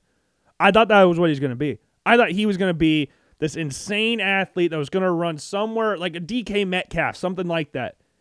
But then he didn't really test that great. He ran somewhere around a 4.55 40 time, which isn't anything to be sniffed at at all. For how big he is, about six foot two, six three, 225 pounds. The dude do everything. If you're looking for someone that is similar ish to Deebo Samuel, I'm not saying he is or will ever become something like Deebo Samuel, but that dude can do literally everything for your team. Everything. And he's also a really good run blocker. Arkansas is a very run first team. KJ Jefferson's a fine quarterback, but he's not a very uh, he's not a great passer. Strong arm, but nothing great passing wise. So when he runs the ball, he's a monster. He's like six foot five, 260 pounds. Freaking monster. So Treylon Burks had to run block. So that's another big thing there. That's kind of what helped Rashod Bateman last year. When you look at what him, got him into the first round, his fast 40 time and the fact that Minnesota's passing game dropped significantly, Tanner Morgan started sucking, let's just put it like that, and Mohamed Ibrahim started balling out. So they turned into a run first team. They completely switched their offensive philosophy. Rashod Bateman came in and started run blocking, and that significantly helped his draft stock. Uh, number six, Jahan Dotson from Penn State. He's not as big as Drake London, but that dude can make circus catches as well. I think the best two guys at making insane catches in this draft are Jahan Dotson and Drake London. Those are the top two guys. Jahan Dotson's about six inches shorter than, than Drake London. And Jahan Dotson also didn't have good quarterback play. It's Sean Clifford. So it wasn't like it was anything spectacular there. Great, very fast wide receiver. Didn't run as fast as what people were kind of expecting, but he's still a baller nonetheless. Number seven, we have Christian Watson from North Dakota State. I like Watson a lot. But again, he comes in that system of didn't put up a lot of numbers in college. Played at North Dakota State, a very run heavy team. North Dakota State is the number one team in college football and the FCS level of punching you in the mouth. North Dakota State still runs I formation. Like North Dakota State is still stuck in the 90s, but they'll still take the top off you. Like when you when Trey Lance was there, Trey Lance did everything. He had over a thousand yards, he had 1,200 yards rushing, 2,800 yards passing. Like that dude did everything. And uh, Christian Watson never had over 800 yards receiving. And I heard this the other day where people are somewhat concerned of his hands. And it was kind of a situation where he doesn't get the ball enough. So every time the ball comes towards him, he gets kind of excited and turns his head upfield and drops it. It's not that he's looking the ball in and just hits his chest. He can't grab it or anything. He just gets really excited when he's catching the ball. So he'll turn that down a little bit. But at six foot four, about 190 to 200 pounds, this dude ran a 4.33 or 4.3 something 40. That's ridiculous. and I know I've said the 40 is not everything. It's not because there's a difference. Again, there's a difference between football speed and 40 yard dash speed. But Christian Watson, nonetheless, for how big he is, how fast he ran, that is still very impressive. Very, very impressive. I'm excited to see where he goes in the draft. I think he could fall into that late first round, early second round of the draft. Number eight, Sky Moore from Western Michigan. Uh, slot guy, but can also work very well on the outside as well. I think like there's one team that I've seen linked with him, and that's the Buffalo Bills and I would be perfectly content with Sky Moore making his way to Western New York. Sky Moore is a baller. And last year, you saw that 1,200 yards receiving, 10 yards touchdown, 10, 10 touchdowns receiving the ball. Didn't do anything really in 2020, but had great numbers this year. Doesn't really drop the ball, which is key. Worked from the slot and outside, 6, 5 foot 11, 195 pound. Not necessarily the biggest guy, but his moves off the line of scrimmage might be, I'm not saying 100% confirmed but they might be one of the best in the entire draft and his moves off the line. The dude's awesome. And if the Bills don't end up going for someone like Breece Hall or Kyler Gordon from Washington, Sky Moore could definitely be a candidate there because the Bills are trying to alleviate drops from their wide receivers. One thing Sean McDermott values more than anything. That's why Zay Jones was out after one year. You see all the receivers the Bills had and how many they brought in before and after Josh Allen. Ridiculous. Like Josh Allen's rookie year was Zay Jones, Robert Foster, and Kelvin Benjamin. Drops, drops, drops. And then it, now it's Stefon Diggs, Gabe Davis, Jamison Crowder. no drops. So that's key there. And Sky Moore is one of those players that would fit into that category, and he's very fast. Very, very fast. And Sean McDermott said he's not afraid of adding more speed to the roster, and he would add that and then some. So I would not be surprised in the slightest if Sky Moore not only went to the Bills, but was a first round draft pick in general. Uh, number nine, George Pickens from Georgia. He didn't have an ACL injury, we might be talking about a little higher. Never put up insane numbers recently at Georgia. Made some insane catches, though. Made an insane one in the national championship game against Alabama. But yeah, it's just knee injury concerns, pretty much. Like he could, if we're looking at potential, he could look at one of being the top one of the wide receivers, one of the hmm, repeat that. If people are looking solely on potential, because the numbers aren't there. After his freshman year, his numbers went down significantly. He had 107 yards receiving last year it came back from a knee injury. But he could be someone that slips in that first round, and people are looking at someone with potential. He's an absolute dog, six foot three, 200 pounds, big dude, can burn. Like, if you're looking for a wide receiver late first, early second, I would not be surprised if George Pickens fell into that category. And then the last one on here, number 10. There's 20 wide receivers we have here, but we're only going to 10 for this. Uh, David Bell did not test very well. David Bell was a very slow was slow at the combine, but I think he kind of falls in that same category as like John, uh, John Jonathan Taylor, uh, Jarvis Landry. Jarvis Landry did not test well at all, but David Bell in his time at Purdue was an absolute monster. Six foot two, 205 pounds. He's not an he's not a burner, but he put over 1,200 yards last year. He had 1,000 yards a couple seasons prior. Always had over five touchdowns in a season. Like David Bell that dude can ball. I don't care about his testing numbers. I don't care about his testing numbers. He will. He's going to be a good wide receiver in the NFL. I've seen it. I've watched him. The dude's going to be a good wide receiver. And there's other players that could go out there that are a lot faster, like the next three players, the next four on this list. I actually, you know what? I might move someone a little bit higher. Hold on. Switch. Okay. We got Alec Pierce from Cincinnati. Bigger dude, but can fly. And then Calvin Austin, track dude. We predicted he'd run the fast 40 at the combine. Didn't end up doing that, but still ran a really fast 40. Then John Metchie also coming off a knee injury. And Jalen Tolbert from South Alabama, very fast, but comes from a smaller school. Wan'Dale Robinson, another player there as well. Romeo Doubs from Nevada can absolutely fly. Velus Jones and Tyquan Thornton from Baylor and Tennessee, respectively, can also fly. So there's many, many wide receivers in this draft. Like we could go to 30 wide receivers we really wanted to. And hell, by the time this gets released, I might have 30 wide receivers on here. I might be adding more things to this. But those are my top receivers, tight ends. Uh, Trey McBride's number one, easily most complete tight end in the draft by far. George Kittle esque. He had a, led the nation in tight end for tight ends, receiving yards, receptions. And again, we brought this up numerous times before, but he had only one touchdown, which is very weird for how many yards he had, how many receptions he had to only have one touchdown. It's very odd. But Colorado State, not a great football team. Not a great football team. Sorry, to take a water, drink of water. My throat's starting to give out on me. We've been talking for a very, very long time. I haven't had a show this long in a while. I shouldn't have talked so long about the 2018 draft class. Uh, next one, Greg Dulcich, Dolcich from UCLA. Uh, okay, the first thing you have to say about Greg Dolcich is the hair. Greg Dulcich, he had an interview a few weeks ago where it was like, oh, what's the hair product used? What's all this? He said, I just woke up. I just, my hair just looks like this. Averaged almost 20 yards of reception two years ago, had 17.3 yards receiving if you la- or receiving yards per reception, had five touchdowns both years. I like Greg Dulcich a lot. Very athletic tight end. His 40 time was really weird because he ran a really fast 40 time the first time, and then his number dropped significantly. He was like in the four fours and then dropped all the way to four seven his second time. I can't remember what the numbers were, but it was very odd. Six foot four, 245 pounds. Really nice natural receiver, receiving tight end. Next one, we got Jelani Woods, who tore up the combine. Like people knew Jelani Woods was going to be a good tight end or was expecting him to be a fairly good tight end at the next level, but he blew up the combine. At six foot seven, 265 pounds, this dude, I don't remember what his 40 was exactly. Hold on.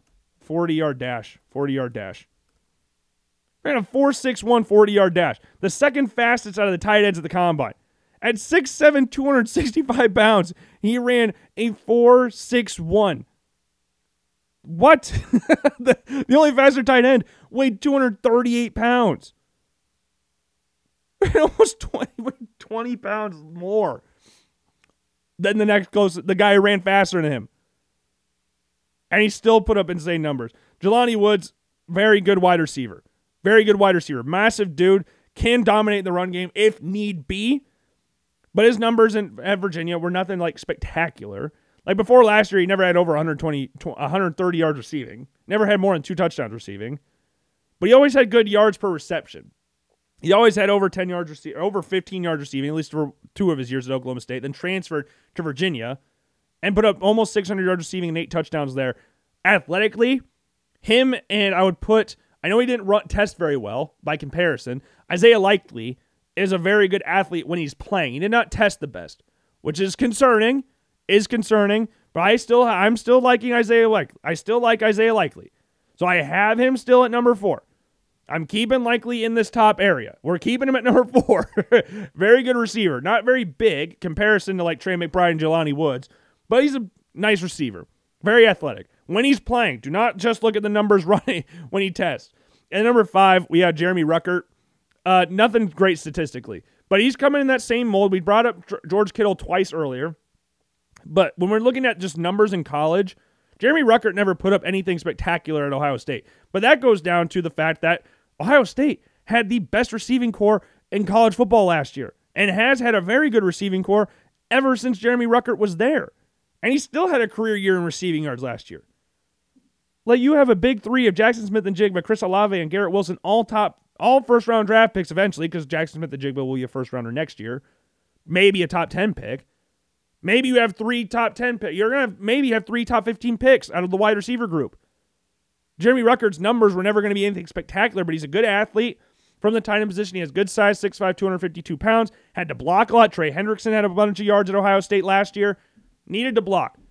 Midwest team, Big Big Ten team, you're going to have to block, and he can do that. And then uh, others we got on here. I, I got to shorten these down a little bit, this the talking part.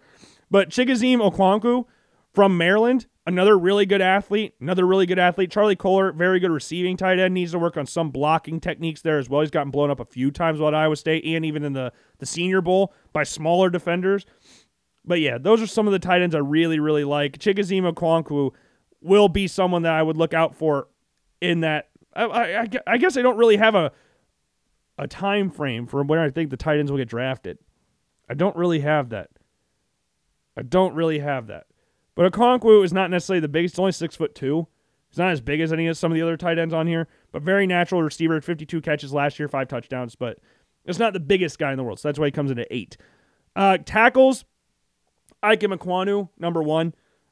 He's coming that guard tackle hybrid, but I guess Evan Neal can come in that as well. Played guard tackle at Alabama, played both but both are dominant. Evan Neal is better in the pass game, and Aquanku, Aquan, Aquan, jeez, Ekwonu is way better in the run game. Way better in the run game. I'm not saying they're bad at either or. They're, Ekwonu's not bad at the pass game. Neal's not bad in the run game, but that's just how it fits right now. Ekwonu can play multiple positions. He's not necessarily the biggest guy in comparison. I mean, he's six foot four, about 310 pounds, whereas Evan Neal's six seven, about 340. So it's a big difference in size. If you're wanting to look for what you think a tackle should look like, you're probably going to draft someone like Evan Neal. If you want who I think's the best tackle in the draft, you take a Ekwonu. Uh, next one on here, we got Charles Cross, best pass protector in the draft, easily. Like it's not even really close. We just don't know what he is running the ball when they run the ball. We talked about this about a thousand times.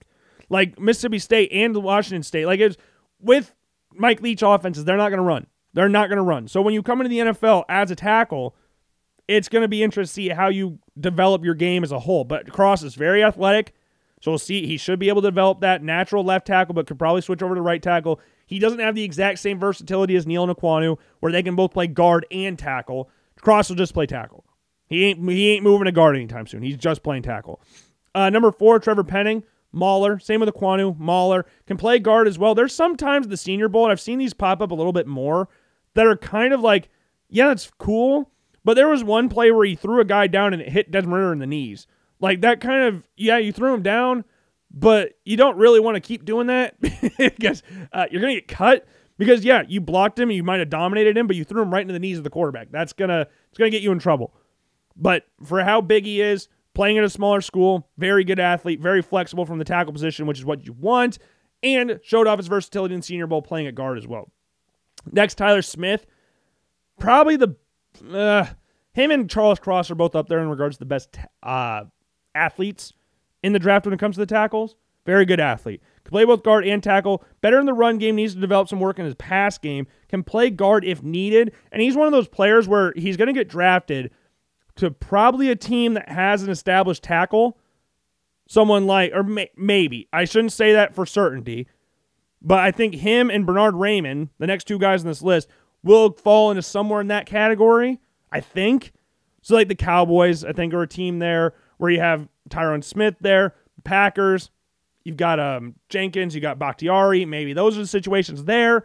Even at guard, you got guards there. But they're both going to. Bernhard Raimann's a former tight end, came over from Austria, and now he's talking about a possible first round draft pick. Like former tight end, two years ago, he was a tight end. And now he's possibly a first round draft pick. Insane. But I think Smith and Raimann kind of fall in that similar category. Uh, number seven, Daniel Faalele from Minnesota, monster, six foot nine, 400 pounds.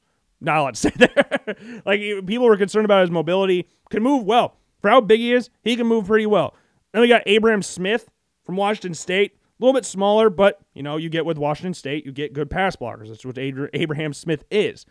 Uh, then finally you know, we got Abraham. Oh, geez, Nicholas Petit Frere, who was a first round draft pick until he got absolutely annihilated by Aidan Hutchinson, and now he's no one knows where he's going to go. And then Luke Goedeke, from Central Michigan, another Central Michigan guy. So we got two Central Michigan guys in the top 10 for tackles. That's crazy. That's absolutely crazy. Interior offensive lineman, we got Tyler Linderbaum from Iowa, who feels like he will unfortunately fall to the second round. I don't think it's fair. I think Tyler Linderbaum has the talent of a top 15 pick, but his position, his size, his length, that's keeping him out of the first round from what it sounds like. Athletically, He's one of the, if not the most athletic interior lineman in the draft. But the length thing's going to be a concern to some people.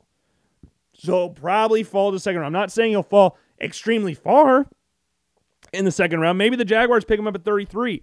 And then you've got an interior line with two Iowa guys and Brandon Scherff and Tyler Linderbaum. That'd be pretty cool. Like Doug Pederson wants an elite offensive line. Those would be two good pieces to have there. Uh, next one, Zion Johnson, very easy to root for. Zero star recruit, came into college at like 220 pounds at Davidson, played at triple option school. Now is a guaranteed starter or guaranteed first round draft pick. He's going to probably be the first interior lineman drafted. I would say that Kenyon Green would challenge him, but there's some reports that Kenyon Green has a bad knee, so that could see him slide a little bit.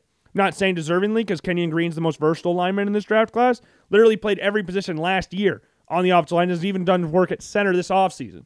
So we'll see if that goes. Zion Johnson's practiced some center this offseason as well as played tackle and guard at Boston College and Davidson. Went from a zero star recruit to an All American to a first round draft pick. Very easy, very easy to root for Zion Johnson. They got Darian Kinnard, tackle, mostly played left tackle. He's going to start off at guard this year. They're going to transition him to guard this season. But then I think there was an injury or something at left tackle that saw him go back to left tackle. We're talking about run blockers. He's one of the best run blockers in this draft class. Very stocky frame, about six foot four, 200, or 200, 325 to 330 pounds. Like he's just an absolute beast on the offensive line. He went from a possible first round, though I bet he'll fall somewhere late second, early third, probably. I like I like Darian Kinnard and Jeremiah Sailor, Sailor, Jeremy Sailor from Georgia, play a little bit tackle there as well. It's just a Georgia player. I think every single Georgia player kind of falls in a similar mindset of this dude's just going to beat people up. That's what Jeremy Saw- Sawyer was last year. That's what he was. Six foot four. Like the dude. Jeez. Sorry. I'm trying to get things to load up here, but they're not really loading up for me. Six, six foot three, 321 pounds. Again, played some tackle there. Repped up 31 times on the bench press. He's a very strong, very strong dude. Can play tackle if need be, but we'll probably line up at guard at the next level. Next players on this list, we're not going to really go over anything So again, I'm going to try and get a drink of water real quick. I ran out here. Uh, we got Dylan Parham from Memphis, guard. We got Cole Strange from Tennessee, Chattanooga, who's a, who's a guard. Then we got Donovan West from Arizona State, Zach Tom, who can play some, who's kind of in between between guard and tackle, can play both, and Luke Fortner from Kentucky. I think Cam Jurgens from Nebraska is someone that be watched out there as well, and Sean Rhyan from UCLA, guard tackle hybrid, was very instrumental in a lot of their really good run games for UCLA. And with a Chip Kelly style offense, you're going to have to run block, and that's what Sean Rhyan did. Very athletic, uh, just needs to work somewhat on the pass game, nothing crazy. But those are the interior linemen in the 2022 NFL draft. We're going to start off with the interior defensive lineman Jordan Davis from uh from Georgia. I think everybody everybody understands what Jordan Davis is now. I mean, before the season started, uh, we were very high on Jordan Davis, but we were also high on. I think a lot of people kind of fell under this. Uh, Demarvin Leal from Texas A&M kind of fell off the face of the earth. I really don't know what happened to Demarvin Leal. I really don't know what happened. I saw Matt Miller tweet this today. I don't know who's fallen harder in this draft process than Texas A&M prospects.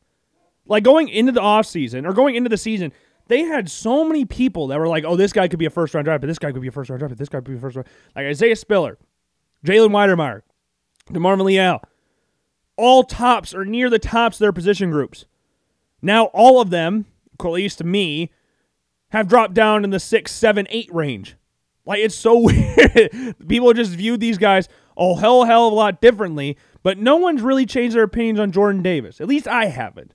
We've been very high on Jordan Davis because we knew what he was a dominant force on the inside, six foot six, 340 pounds, as we said earlier, dominant in the run game and in the pass game again, like we said earlier.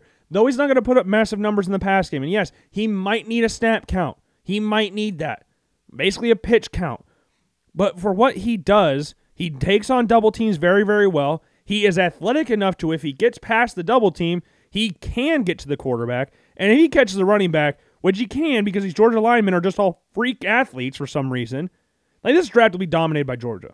This draft will be absolutely dominated by the Georgia Bulldogs. And Jordan Davis is the main reason, one of the main reasons before that. Like Jordan Davis before the season started and now is one of the few players that Georgia has where everybody was like, this guy's good. Okay, he's as good as we thought. and now he's going to be the number one D tackle taken, probably. So yeah, he's number one. Devonte Wyatt's number two. Top testers in the combine. Like, what do you run at 4'7, 740? Jordan Davis ran a 4'7'8 or something like that. That's ridiculous. For how big these guys are, Devonte Wyatt is a lot smaller than Jordan Davis, but I guess that's not really saying a lot because I think a lot of people, not just in the NFL but in the world, are a lot smaller than Jordan Davis. Like Jordan Davis is six foot six, 340 pounds, like we said. Devonte Wyatt is three inches shorter and 25 pounds lighter. So he's going to be able to move a little bit better. But this last year was a career year for him. They kicked him in. Uh, they had Travon Walker move back outside, so there's not much as rotation of the inside anymore. But Devonte Wyatt put up decent numbers 18 tackles, total, solo tackles, 39 total, two and a half sacks, two forced fumbles, one fumble recovery. Just a very athletic interior D lineman and very nice Batman to Jordan Davis's, or Robin to Jordan Davis's Batman while at Georgia. Very disruptive from the interior D line. Next one, Travis Jones, monster, just really strong, really, really strong D lineman. We talked about him before, where the dude just is super, super, super strong and played for a terrible, terrible, terrible college team. Won four games over the course of his career at UConn. Didn't put up anything like amazing numbers wise in regards to stats, but this dude is just really strong. Very powerful, played at a bad university. So maybe there is that concern, I guess, of people going, oh, he played at a bad university, so that means he's the gonna just shine because everybody else is so bad around him. I think that works for basketball. I don't really think that works for football because in this case, he can get double teamed by the opposing offensive line, and they're not to have any other threats. Like you look at the last few games, last four games for UConn. The last 45 17, 49 17, 44 7, and 44 to 13. Like they are bad, bad, very bad. And Tra- Travis Jones put up four and a half sacks this past season, career high. Had three and a half sacks the season prior, 48 tackles, also a career high. But apart from sacks, he's been really consistent. I always have over 40 tackles in the season. He's gone up every year in sacks. So yeah, Jordan Davis just bullies people. He's a local kid. He's from New Haven, Connecticut. So he just he's just an absolute bully. Similar to that Jordan Davis. Similar to that Jordan Davis. Also ran really fast at the combine. Ran like a 4-8 something at the combine. Next one, Logan Hall. Opposed to what we just talked about with Jordan Davis and um, what's his nuts? The guy we just said, Travis Jones. Logan Hall is not big by comparison. He's got the height. He's six foot six, but he's 275 pounds. He's not six foot six, 340 pounds. Like, let's just, what is the, I'm to try, we're to, I was to try and do quick math. So 340 minus 275. He is 65 pounds lighter than Jordan Davis. 65 pounds lighter. That is ridiculous. And yet he still makes his presence known. There's times he works outside as well. So there's an argument that he could just be an edge rusher. And I see that. But he's lining up in de- he's lining up on the inside. He's lined up as interior. He's going to play a 3-4 defensive end. He's not going to be a stand-up outside linebacker in a 3-4 defense. He's not going to be a natural edge rusher coming off a 4-3 defense. He's going to be that 3-4 defensive end that will cause problems mostly in the run game, but can get to the run at quarterback as much as he wants, as much as he can. He had six sacks last year, 47 tackles, both career highs. He's one of the players that it seems like is going to slide in that first round, where no one's really expecting it, and then it happens. Like Peyton Turner last year was just a Houston thing. He got drafted 28th by the Saints last year, and that threw everybody off. And Peyton Turner was just he wasn't anything special last year, as most people expected him, because it wasn't a very was a very weird pick. Same with the Alex Leatherwood pick for the Raiders. Very weird pick. But Logan Hall, I would not be surprised if he went in the first round at all. Especially to one of those three, four teams. The Bucks, the Packers, latter stages of the first round. I think it'd be primo spots for him. I think that'd be very interesting to see if he would fall in one of those spots because I think he could thrive in those situations. Next one, Perrion Winfrey from Oklahoma. the most memorable thing to me that Perrion Winfrey's ever done is just ripped the head off of Brock Purdy. That is the most memorable thing I think he's done. I watched that. I was like, how the hell did he not get ejected? So that was on Thanksgiving against Oklahoma. I think it was on Thanksgiving, right? It was on Thanksgiving. No, no, no. It was a few weeks pro- prior because we had Thanksgiving at my my dad's side of the family's house, but they were going to the lake on Thanksgiving, so we were sitting there a few weeks prior to Thanksgiving. Okay, so it wasn't that. When was that game though?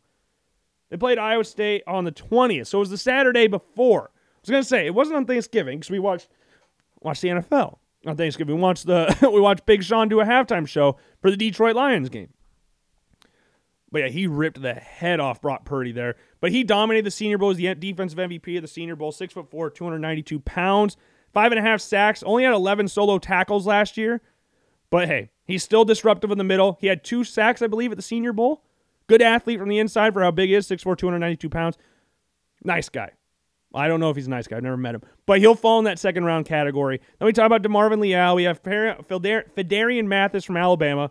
We have, I, I can never pronounce his name, Ioma Urazariki from Iowa State. Good athlete. Matthew Butler from Tennessee and Neil Farrell from Tennessee. We got John Ridgeway in there as well from Arkansas and Thomas Booker from Stanford. Haskell Garrett who was supposed to be one of the top interior defensive linemen in this draft, kind of has fallen a little bit. He had a very good first game of the year against Minnesota. Didn't really do a whole lot after that. Didn't really do a lot of testing at the combine either. Well, so he's kind of fallen down a little bit. Edge rushers, everybody's favorite group in this draft class. Everybody's favorite group every year. It feels like edge rushers and wide receivers seem to be the favorites for everybody going for however many years it will go till the end of time. It just feels like. And there's really no secret who the top three are. It's Hudson, Walker, and Thibodeaux.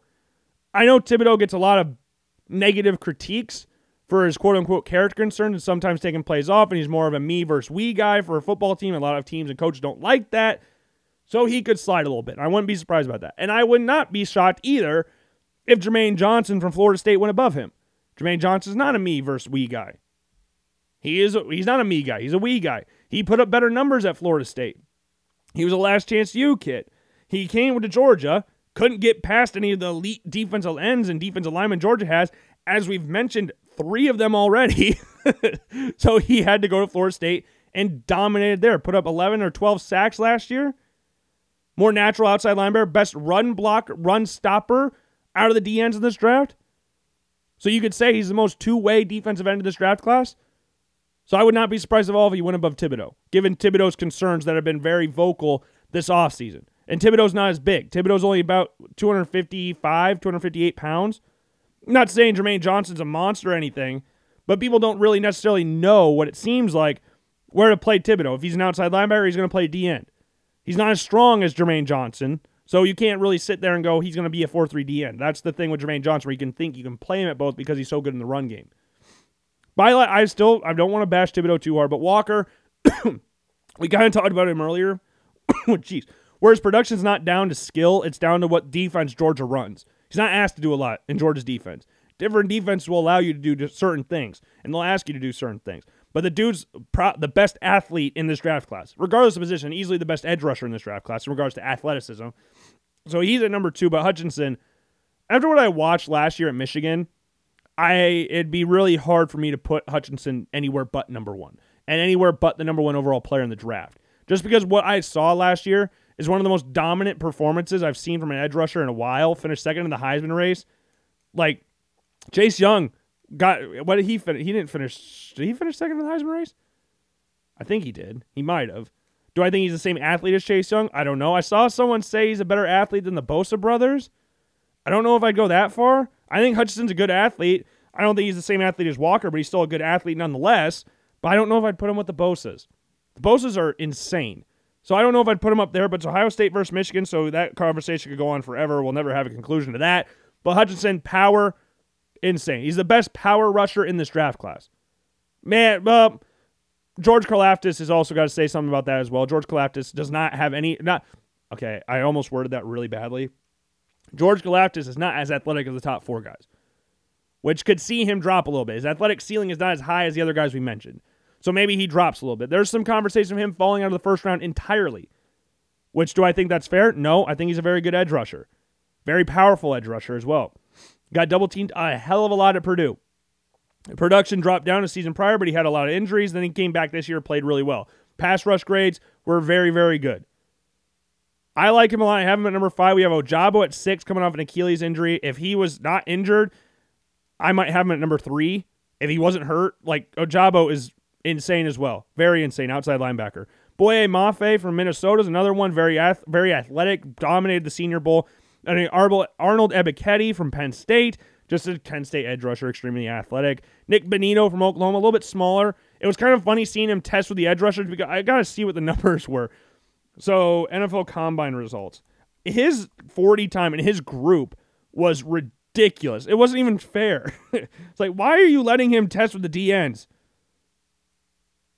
Where did he go? Okay, his first group. So with the Bs, so obviously like Amaré Barno from Virginia Tech had the best time. Sam Williams was up there. Travon Walker, Boye Mafe.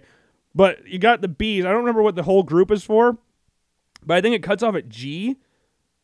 Like it was four five four was Bonitto. The next closest one, if I'm remembering right, was four seven zero.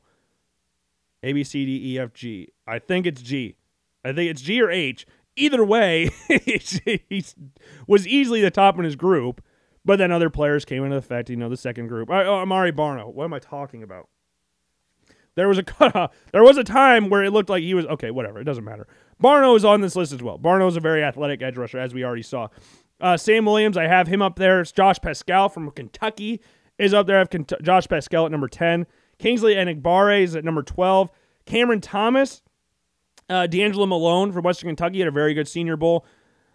Yeah, there's some good. This is a very good edge rushing class. Hopefully, Myjai Sanders plays better than what his test numbers show. I think he was sick and cut like 20 pounds or something.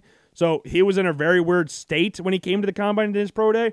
So we'll see how his numbers look or how he plays while he gets going again. Because, you know, being sick and testing is not really, you know, the best in the world. Linebackers, uh, Devin Lloyd, most complete linebacker in this draft. It's pretty unanimous, I think. Like six foot three, 230 pounds, can play outside linebacker, can play inside linebacker. not saying he is this, but he comes in that similar mold of that of Micah Parsons, which is very fun to see, especially for teams that need linebackers like the Eagles who play Micah Parsons twice a year. So maybe that could be interesting. I don't want him to go to the Patriots, but he feels like a Patriot style player. Uh, he'll probably be the only linebacker in the first round, which again, sad because Nakobe Dean, Quay Walker, Christian Harris, Leo Chenal, all have conversation in the first round, but it'll probably just be Devin Lloyd. Qu- uh, Dean, smaller, very good in the pass game. That was one of his best traits. Also, just a very good leader. That was his main trait, his leadership. That was awesome for him. They had the best linebacker. They had the best D line, the best linebacking corps in all of college football. They had Nakobe Dean, Quay Walker, and Channing Tindall, who we have on this list as well. And Quay Walker, yeah, bigger guy, six foot four, 240 pounds, a lot bigger than Dean, who's about six foot tall. So he's four inches taller. He's got about 10, 15 pounds on Dean as well. So there's a little bit discrepancy there with people, some ranking Quay Walker higher than Nakobe Dean. Quay Walker's a little bit better in the run game than Dean is. It's not really, it's not saying Dean's bad. Dean's elite in that as well. But the size is going to be a thing that's a little bit concerning. The leadership, though, second to none with Nakobe Dean. Christian Harris makes plays everywhere. You saw that against Georgia. You saw that in the just college football playoff for Alabama in general. Christian Harris was all over the field. Very athletic. You can't really go wrong with Alabama wide, or wide receivers. You can't do that either. But li- Alabama linebackers, uh, Leo Chenal from Wisconsin. Um, hold on. Sorry. I've got to get everything set up here. he had the most sacks. Next, well, I guess second most, tied most with Devin Lloyd. Devin Lloyd, eight or eight and a half sacks. I can't remember. Leo Chenal, six foot two, and 261 pounds, and 55 tackles and eight sacks last year. Doubled his career high, which was three more than double his career high. Had more than sat, more forced fumbles, more total tackles by freaking 56 tackles. Like he just shot up like a freaking cannon last year.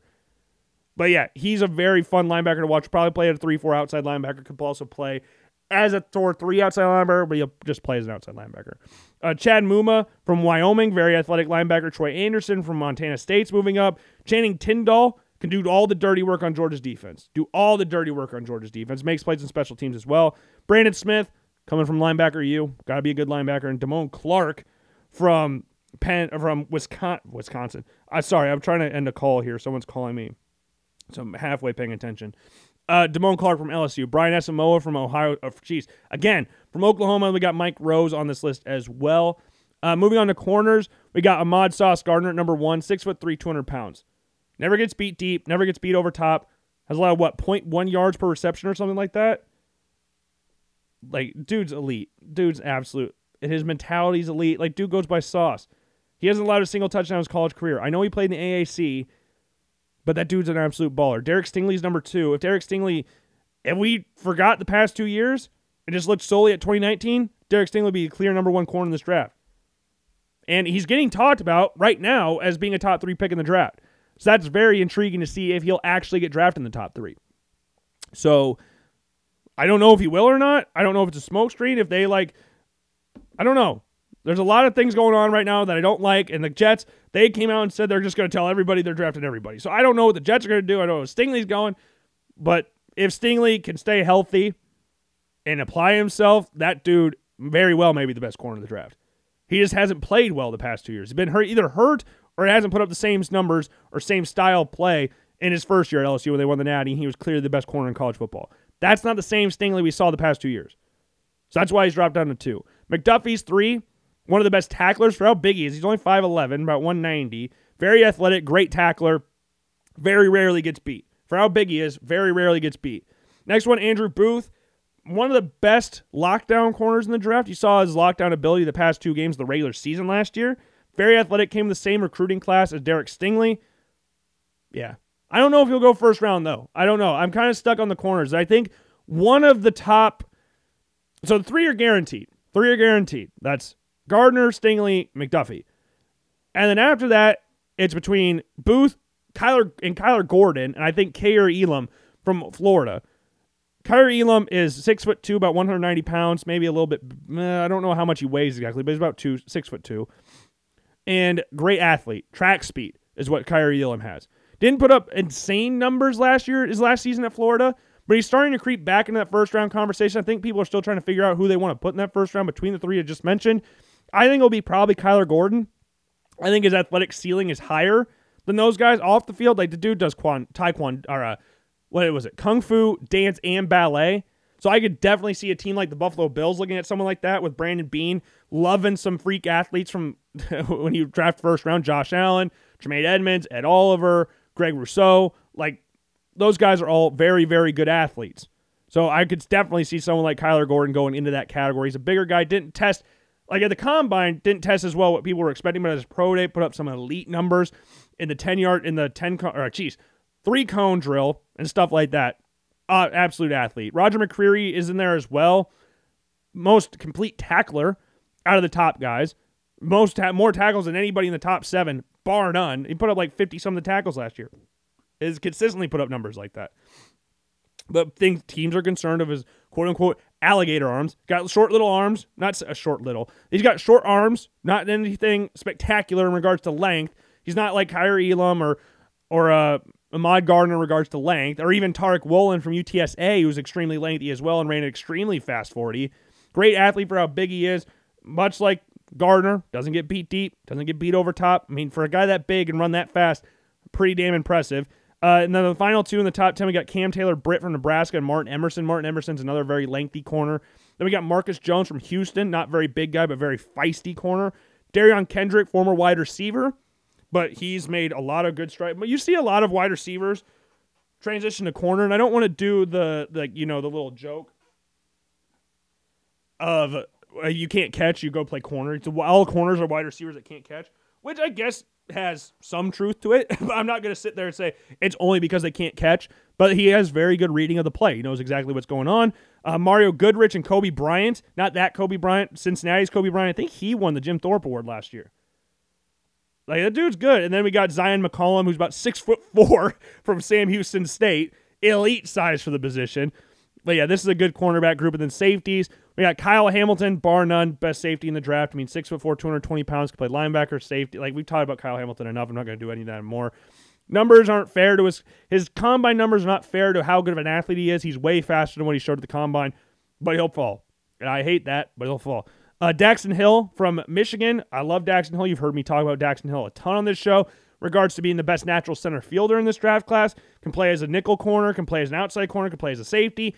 Dude can do everything.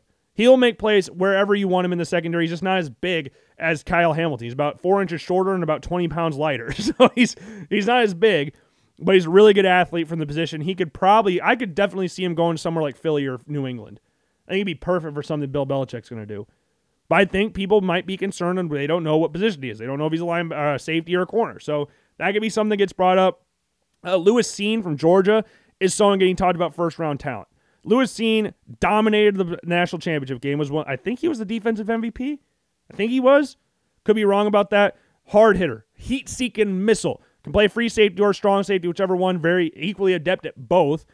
Lewis Cine, very, very, very, very hard hitting safety. Same with Jaquan Brisker from Penn State. We have him at number five. I skipped Jalen Pitre. Jalen Pitre is a really good free safety.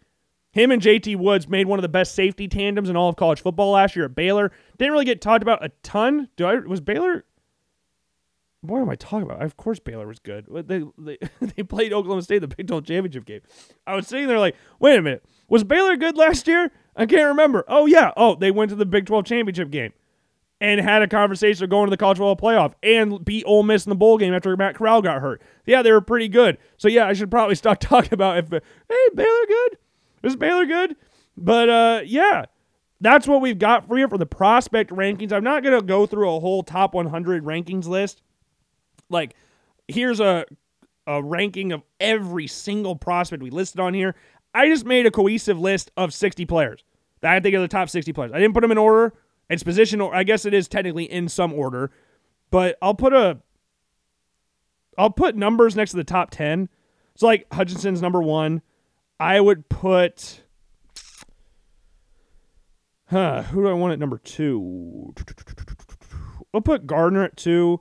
We'll put Hamilton somewhere around there. We'll put him at three. We'll put. This is a speed run, so I, I'm sorry. This isn't going to be like. This might change by the time this list comes out, so I apologize if this is not anything that you were hoping for. Ekwonu, we'll put him at four. We'll put Neal at five. We'll put Walker at six. We'll put Thibodeaux at seven. Uh, Who would be eight? Who do I want to be at number eight? We'll put one of the wide receivers. We'll put uh, Jameson Williams at eight. I don't care if he's injured. He's at number eight. Number nine. Huh. Who do I want at number nine? Is there any player? I could put Jermaine Johnson at nine. I think Jermaine Johnson could be a top 10 player. And then number 10, again, this is could totally, totally, totally, totally change by the time this list comes out. Number 10. I think I'm going to put Garrett Wilson at number 10. Yeah, I think that's fine. Maybe I'm missing someone that I probably should have up there. Players I'm considering top 10.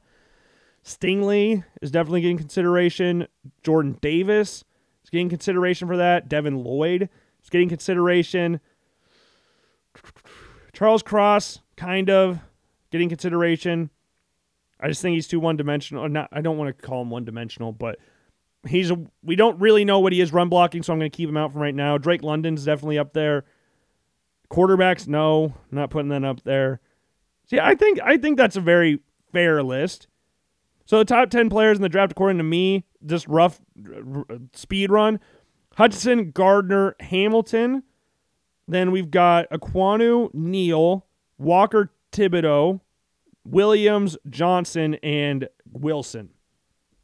And that's a very quick quick notes version of my top 10 players in the draft. But before we end the show, and this show's long in the tooth as it is, we're, we're almost at two hours now. And this show's going to go way past two hours. This was not the plan. I want to do this quickly. Hold on, let me take a drink of water. Ugh. Hit my tooth. Not ideal. I have a fake tooth and one that's chipped, so I need to be careful about hitting that. But I want to go through each team in the draft and say which two what players they could draft because we're not going to do the mock draft today. This is going to come out before the draft, so get ready for that. I don't have the reasoning done. It will come out the day of the draft. It'll come out more Thursday morning, so get ready for that. Player rankings will be out by the time you hear this show. But each player, each team in the draft. So we got number one Jaguars. From what it sounds like, weirdly, it's between Walker and Ekwonu. It sounds like Baalke wants Walker and Pederson wants Ekwonu. And Shad Khan, the owner, wants Hutchinson. So those are the three players in contention there. And Evan Neal's going to be mentioned up there because Baalke said they had four players consideration. I, I believe Neal's the fourth one. Baalke, traits guy, big traits guy. She drafted Aldon Smith over J.J. Watt, traits guy. Rightly or wrongly, Aldon Smith balled out his early stages of an NFL career. Long term, didn't work out as great, but short term, Aldon Smith was a baller. Doug Pederson won a Super Bowl with a really good off the line. They drafted Lane Johnson, fourth overall, not when he was there, but they always built the off the line. So he's going to win O lineman. Shad Khan just looked at draft boards and said, hey, he's number one player, so we should draft him. Fair enough. And then Evan Neal, just because, again, you've got the tackle situation. You're, you're to, Doug Pederson's going to want a lineman. But the thing is, the thing that's keeping me away from the linemen, the offensive linemen, is they signed Cam Robinson to a franchise tag, and they're talking about a long term extension with Cam Robinson. So I'm concerned or confused, not concerned, confused with Cam Rob with the whole Cam Robinson situation and the tackle situation. Unless you're drafting Ekwonu to play guard and you're drafting him first overall, like you drafted Walker Little, who played well in the latter stage of last year. Jawaan Taylor still there, former second round pick. So it's not like tackles this over glaring need for the Jaguars. It's not anything that's shirt up forever. Like Cam Robinson's not a long term option at left tackle. So I could see the logic, I guess. But if I had to bet money, I would bet on Walker. Traits guy, very good athlete, best athlete in the draft, regardless of position. Baalke's a big traits guy. Hutchinson, I like Hutchinson a lot. Dominant player. Dominant, dominant, dominant player. But I just feel like Walker will be that guy because it's not about what I want. And I think a lot of these mock drafts that are coming out, a lot of the people, every like whether it's Chris Sims, whether it's Daniel Jeremiah, whether it's Bucky Brooks, whether it's whatever. I guess not Bucky Brooks. He had a mock draft to say he had Ekwonu going number one. But Jeremiah and Sims, they picked Hutchinson because they believe he's the number one player in the draft. The thing with mock drafts is it's not about what you think the number one player in the draft is. It's what you think the Jaguars think the number one player in the draft is. And to me, I think Trent Baalke thinks it's Travon Walker. So that's why I'm sticking with Travon Walker. So there's a spoiler there for the draft. And the Lions, I mean, they're going to take. It sounds like Hutchinson's going to fall right into the lap. D- Plymouth, Michigan guy, 30 minutes out of Detroit, played at Michigan. Even Jim Harbaugh was like, I want him to play at Detroit because there's also some beef between Trent Baalke and Jim Harbaugh. So maybe that's another reason that you see someone like Walker or Kwanu go first overall before Aidan Hutchinson. But Hutchinson's going to go two. That's what it seems like at this point. He threw out the third, first pitch of the Tigers game the other day. I, I think he's going to stick in Michigan. Uh, Texans, I don't know what they're going to do. Texans and Jets, no idea. No idea what they're going to do. We have a general idea because they don't have, like, they have needs, but I don't think either one are going to draft a wide receiver at three or four. If they do, they both have two first round picks. They're going to draft one later if they do draft one. Both of them like Garrett Wilson. That's what it sounds like, anyways. They can both use edge rushers. Jermaine Johnson, someone that's been linked to the Jets and Texans at these top two picks, not their later picks. Gardner is someone that's been linked to both of them. I don't think the Jets would take Stingley at four. So I don't know if that's I don't know what the play is there with Stingley. They're trying to scare the Jets with that. I don't think the Jets will take him. But let's say hypothetically the Texans do take Derek Stingley at number three. That thing, I think the Jets would take Ekwonu if he's available. If the Jaguars didn't take him at four at number one already, because Joe Douglas, former offensive lineman, has never drafted a defensive player in the first round. It does not matter what Robert Saleh wants. And I put this in my mock draft because I have the Jaguars reasoning done. It doesn't matter if your coach wants Jamal Adams or Mac Jones. If your GM wants Mitch Trubisky or Trey Lance, guess who you're drafting? Mitch Trubisky or Trey Lance. John Dorsey wanted Baker Mayfield. So they drafted Baker Mayfield. The GM, with the draft, the GM is responsible for building the team. The coach responsible for coaching the team. They're going to have disagreements. You want to work together, you want to work well together. But 90% of the time, the GM is going to draft who he wants. You're going to have to get the owner on your side, and you're going to have to get the coach on your side. And the Jets, though they don't necessarily have a massive need at O line, there are reports from months ago that they don't like Mekhi Becton anymore. So Becton or uh, Ekwonu is definitely on the board for the New York Jets. Even though a couple weeks ago we were like, they don't really have a huge, massive hole in their offensive line. They don't. But if they draft Ekwonu, which is definitely on the cards because Joe Douglas' history with offensive linemen, never can have too many offensive linemen, they might do that and trade Becton somewhere else. That's an option. The favorite option, it seems right now, is that Ahmad Gardner goes to the Jets and Ekwonu goes to the Texans. That's what it seems like. Because Lovie Smith's talked about wanting to revamp the offensive line. Tytus Howard's there. They drafted him a few years ago at 22 or 23. He can play both guard and tackle, but no one really knows what he's playing, whether it's guard or tackle. Texans fans on social media are like, oh, we have Tytus Howard already. We have Laremy Tunsil. Okay, Tytus Howard has not shown anything at tackle to make sure you go, oh, yeah, that's a nailed on starting tackle in the NFL. He's played more guard this past few seasons than tackle. Ekwonu can play tackle. Neal, Alabama guy. Nick Caserio, former Patriots guy. A lot of links to the Alabama Crimson Tide. Head coach Nick Saban. Maybe that's an option for them. So there's just a lot of options here that we don't really know. But if I had to nail it down, like if I had to pinpoint like two or three people for the Texans, this could be completely wrong. But this is supposed to be, again, the most unpredictable draft of all time. This could be completely wrong. But we're going to go with Ekwonu, Gardner, and um, do I want to go Johnson? Johnson or Neal? We're going to put a slash there. So we're going to do five. Okay. Ekwonu, Gardner, Johnson, Neal. And there's a lot, of, they're saying there's a lot of smoke about Stingley. So I guess Stingley. So there's five players to look at for the Texans. For the Jets, Gardner, Ekwonu, Johnson. I think those are their three. Because reports are that they like Johnson more than Thibodeaux. Coaching staff loves Thibodeaux. Most coaches will. GM's got to look at the other side of things. They got to focus more on the off the field things than the coaches do. Coaches love Thibodeaux. GM, they love, I mean, they love Jermaine Johnson too from reports. But again, like we said earlier, they're trying to convince teams they're going to draft everybody. They might think we're going to draft a kicker by the time it's all said and done. So who the hell knows with the Jets either? Those are players I think you could look at for those two. The Giants tackle. I mean, first pick, it's going to be either Ekwonu, Cross, or Neal. The reports say they really like Cross. So maybe that's an option for them. But I don't know if that's smoke screen or not, or if they're just doing that. Say like Neal goes three, Ekwonu four, Cross five. That could be a realistic opportunity. That could be a real thing. I'm not saying it's going to happen. I, that is a situation that could happen, though. I'm not saying it will, but it definitely could.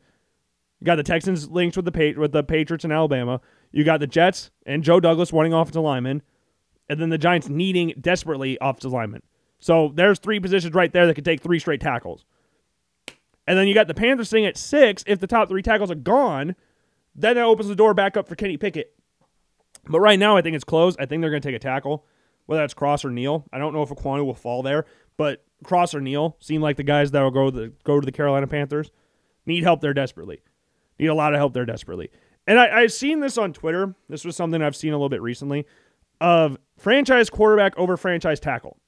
That's fair. I understand where I understand where the logic is. Like the logic it's there, okay? Quarterback's most important position on the football field. I understand that. But if you go back a few years, because I, I, the only reason I thought about this is because I watched the draft the other day. On YouTube, you can go up, NFL Throwback will post all the drafts, uh, not all the drafts, but they have a few drafts on YouTube. This is the 2007 draft. This is the Jamarcus Russell draft. Not a great, not an insane draft. But the Browns at third overall, instead of taking Brady Quinn, they take Joe Thomas. They took Brady Quinn later in the draft. So for the people that are saying we want to, if you're going to draft a quarterback, draft him at six, I understand that because there's a logic of going in of you see your guy, get your guy, so no one else could take him. I understand that completely. But do you think the Browns, if they could go back, would take Brady Quinn and not take Joe Thomas because he wasn't lasting until the 20s? Brady Quinn got all the way to the 20s. Joe Thomas was not falling that far. Joe Thomas would have probably gone a pick later. So you think the Browns would rather have Brady Quinn or the greatest tackle, the greatest player of the 21st century for the Browns? Which one would they rather have? I think they'd take Joe Thomas. You figure out the quarterback situation later. that could take a long time, but if they're really linked with these trades with Jimmy Garoppolo or Baker Mayfield, teams like that, that's fine. But if the top three tackles are gone, quarterback. That's it. The top two positions they're taking a quarterback and a tackle. If the tackles are there, they'll take a tackle. If the tackles are gone, take a quarterback. That's just what it seems like. Seven, the Giants, I think it's either an edge rusher or corner. I think it's either Jermaine Johnson or Stingley or Gardner. Because depends on if Gardner goes early. If Gardner goes to the Texans or Jets, then it's going to be either Stingley or Johnson. I don't know if they'll take uh, Thibodeaux. It sounds like he's in the conversation for them, but he doesn't. It seems like there was a report that said he rubbed them the wrong way. So I don't know if that. I guess he's still on the cards, but they just don't. I don't know what they feel about him. I don't know, but I think that's where they're going. Either set, uh, corner or, ta- or edge rusher. Wide receiver, I guess, is an option because of Kadarius Toney's situation. So maybe that's an option. Maybe Garrett Wilson's an option there. But yeah, they need edge rushers. The top two positions in their draft going into this were edge rusher and line. They're going to get an out lineman first. They're got to get a lineman first, and then get your edge rusher or corner sorted out because that the the corner thing's all situated on what happens with James Bradberry. So that's the situation that involves that. So we'll see how that one goes. But edge rusher and corner seem like the top two things. Falcons, everything, but the top two things: uh, wide receiver and edge rusher. Uh, it's either going to be so. Apparently, they love Drake London. I don't know if that's a smoke stream because the Jets reportedly like Drake London a lot too. And I think Garrett Wilson's better than Drake London. I think he could do more. He's not as big, but I think he can do more. He's faster, more athletic. But um, uh, Arthur Smith loves himself some big wide receivers. Had Arthur uh, AJ Brown over there in Tennessee. Maybe he wants a bigger wide receiver. Now, it, it, Drake London's nowhere near the athlete of AJ Brown, so let's not put that in the air. But I mean, in regards to speed. I, I, had to figure out what I want to say because Drake London's a great athlete. I didn't want to take away that. Once I said that, I was like, uh, let's not put it like that. He's just not as fast as AJ Brown. But I can see that being an option. But I think Garrett Wilson's better. But I wouldn't I wouldn't bat an eye if they did draft Drake London. But if Thibodeaux's there, which is reported, they would take Thibodeaux. If Thibodeaux ends up falling, I think the last place he falls. I mean, if he falls past the the Falcons, he won't fall past the Seahawks. He ain't falling out of the top ten. So people can stop worrying about that. If it happens, that'd be absolutely insane. But my gut's telling me he either if he does fall, eight or nine is the place he falls, the light, the latest. That's literally it. I think that's it. And then the Seahawks at nine, corner, edge rusher, tackle is what seems like. But with all the tackles gone, there's a report they're going to take Penning at nine, which if you listen to John uh, John Schneider the other day, uh, he talked about when they started the rebuild, they overdrafted a player in Bruce Irvin. They would overdraft Trevor Penning. I love Trevor Penning. I like him a lot. That dude ain't the number nine pick in the draft. He ain't the ninth best player in the draft. I'm sorry. I like him. He ain't, he shouldn't go number nine. I think the top two spots for him, top three, are the Ravens, Saints, and Chargers. And those are the top three spots for Trevor Penning. I don't think he falls past those guys. Saints got two picks. He could fall to 19. He ain't falling past 19. But the Seahawks, Thibodeaux, Jermaine Johnson, they reportedly love Derek Stingley. Uh, Pete Carroll's got a relationship with Ed Orgeron, who coached, of course, coached Derek Stingley at LSU. So there's that. You got the relationship with Oregon and the Seattle Seahawks. Remember when Nike came out with their new uniforms? When they bought the uniform rights the NFL, Seahawks got the crazy ones because that's what Nike was doing at the time, and they still have them for some reason. But they got their relationship with Nike because they're both from the Pacific, Pacific Northwest. So Thibodeaux's an option. I think they like one of the tackles, but the top three guys are going to be gone before six. So I doubt they'll get those guys, unless unless we see like Walker, Hutchinson, and then Gardner, and then Johnson going forward to the Jets. Then that opens up the opportunity for the tackles to start falling because then the Panthers and Giants will take one, and then you've got the Falcons and Seahawks that could look at tackles. So there we go. That Uh, Jets 10. This is going to be a wide receiver, regardless of Deebo or one of the other wide receivers. And it looks like it's going to be a wideout. Deebo with a trade, Garrett Wilson, Drake London, or Jameson Williams. Those are the guys. So there's not really a lot to talk about there. They're going to tackle corner, edge rusher 4, receiver 10. That's what it looks like, anyways. Commanders, uh, wide receiver Kyle Hamilton. They they gave up a crap ton of touchdowns last year. They led the league in touchdowns allowed, passing touchdowns allowed. So that's obviously an option, a big need there. But they need wide receivers as well, especially with Terry, Terry McLaurin's uncertainty. They like Drake London and Chris Olave. Those are the top two guys, according to a recent report. Not even recent; those have been around for a while. That they like those two guys. So those are options there. I would draft Hamilton, but if they like the receivers, you got a new quarterback. Carson Wentz has worked really well with big receivers in the past. You want to draft someone like Drake London, that'd be an option. Uh, the Vikings at 12, I think it's either trade back or corner. Whether it's Stingley, if he falls there, they got their LSU's corners coach is now on the Vikings coaching staff. So I think that's the ideal circumstance, but I don't think Stingley's falling past Seattle, if I'm being honest. And then the Vikings, they love a trade back. I know Rick Spielman's not the GM anymore. They got a new GM, they got a new coaching staff, got everything new. But trade backs will be options for the Vikings, especially with a team like the Steelers, who I think would love a trade up. Because the Steelers, one thing they don't do is hide their emotions and hide the way they feel about people. So if they like a quarterback, which we think we do, they think they do, trade to the Vikings will make a lot of sense. But I think it's either McDuffie or Stingley. If Stingley's gone, then it'll be McDuffie. That's what my gut is telling me right now. I think they got to draft a corner. Edge rusher's an option. If Jermaine Johnson's there, he's a Minnesota native, so maybe he's someone they look at, but I think it's corner. I think they got to go corner. I saw a draft today that had him taking a wide receiver. They need help on defense. The reason they can't beat anybody is because they have no help on defense. That's why they can't win. That's why they're constantly in a state of mediocrity because their defense sucks. Regardless of their secondary D line, whatever. They have a lot of good pieces on defense, sure, but they can't stay healthy or they're really consistent. But their secondary is ass. Apart from Harrison Smith, it's not very good. And Patrick Peterson, but he's old. So, yeah, it's not great. Texans, so we already talked about they're doing everything at four. They're doing the same thing here, but it looks like either edge rusher or receiver is what kind of seems like. Or D lineman. So like Jordan Davis could fit in here because Nick Caserio, obviously coming from New England again.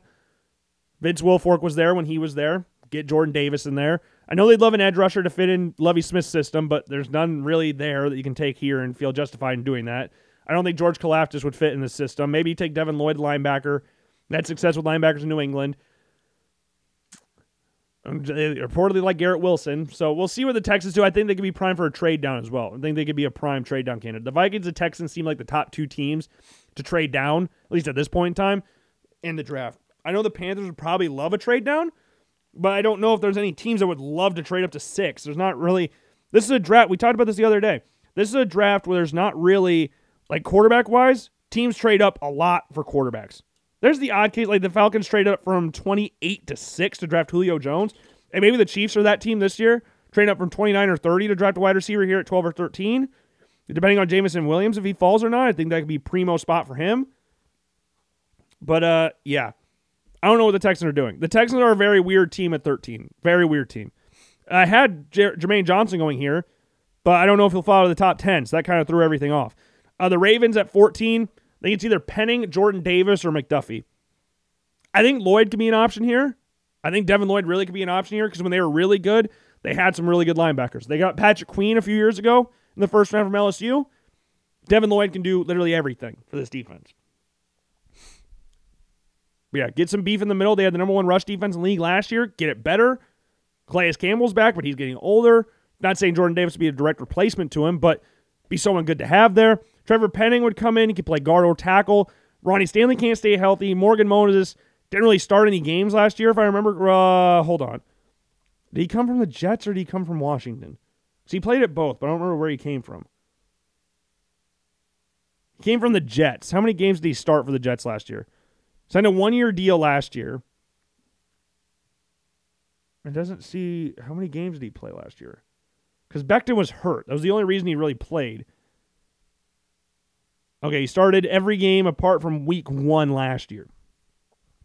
So, but he's 31 years old and he's only a stopgap. He's not something that you could have there forever. He's not going to be there forever. And Trevor Penning just feels like a uh, a Raven. He signed a three year deal, I guess, but time will tell. I Trevor Penning feels like someone that could be a Baltimore Raven in the future. So, Ray, I think it'll be probably, if I had to guess, either Penning or Davis. I think those are the top two guys. They love big guys that can move. Jordan Davis fills that. Eagles, if he's there, it'll be Jameson Williams. If he's there. But again, Jets at 10, Chiefs straight up. Those are the top two teams that could threaten the Jets to, or the Eagles taking Jameson Williams. If not him, uh, Jordan Davis would be fun if he falls past Baltimore. You know, Howie Roseman loves himself some some building up on the D line and O line. He loves building those. So maybe Jordan Davis there. Maybe you're looking at Devin Lloyd. I know they don't draft linebackers. We can talk about 18 as well. It's kind of the same thing. They're going to look at wide receivers, corners, linebackers, or D, D line. So you're looking at corner, it's McDuffie. Linebacker, it's Devin Lloyd. D line, you're either taking um, Wyatt Davis at 18 or Davis at 15. And then dark horse, Daxton Hill, safety corner combo at 18. Need help at safety and corner.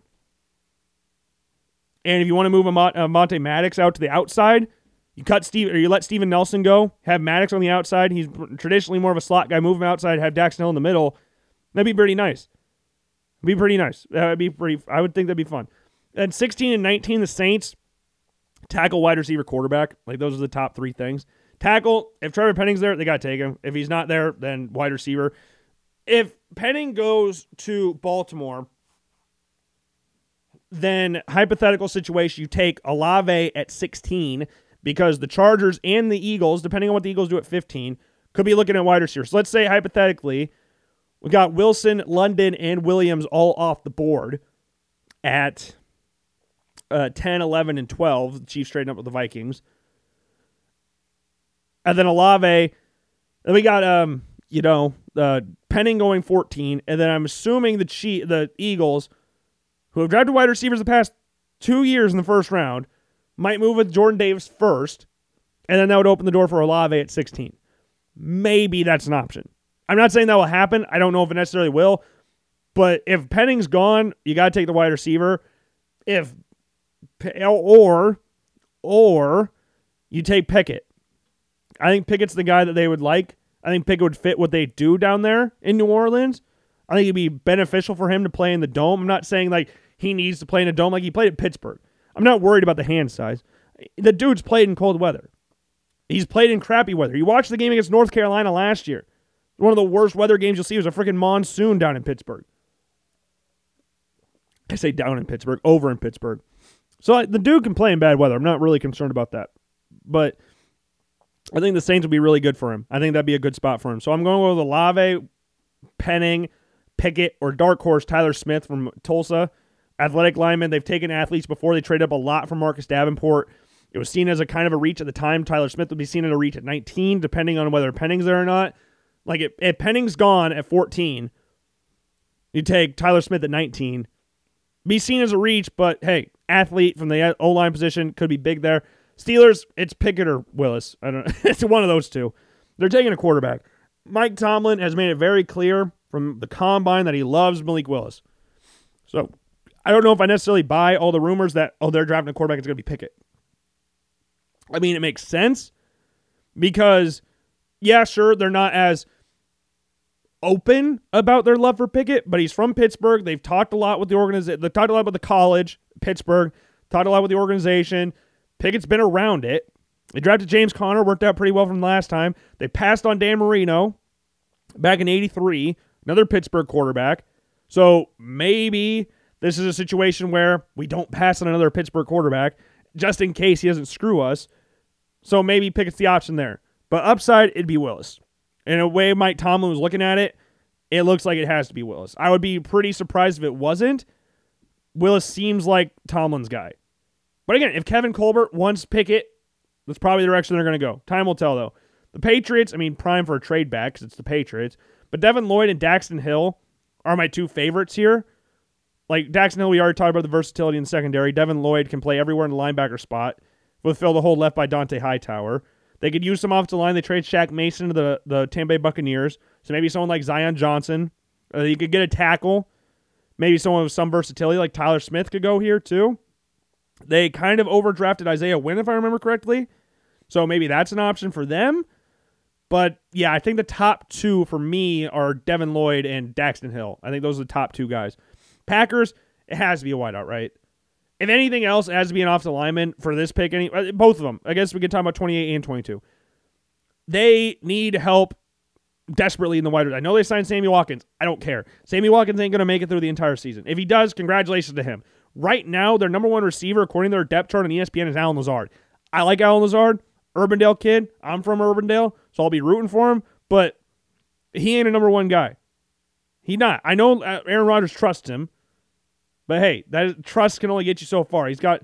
If you can get a top wide receiver here, if you get a Drake, uh, T- Treylon Burks or Jahan Dotson here, or if not, take a lineman here. If you don't think you can get one at 28, if you can't get a Tyler Smith, Bernhard Raimann, uh, Kenyon Green, Zion Johnson, one of those guys, if you can't get them at 22, 28, get them at 22, and then take the wide receiver later. Because after that, the Cardinals will look at a wideout and the Titans. And there's going to be some good wide receivers you can get past those two teams. So let's say hypothetically, I think the Cardinals really like Jahan Dotson. I think the Titans would use someone like Skyy Moore.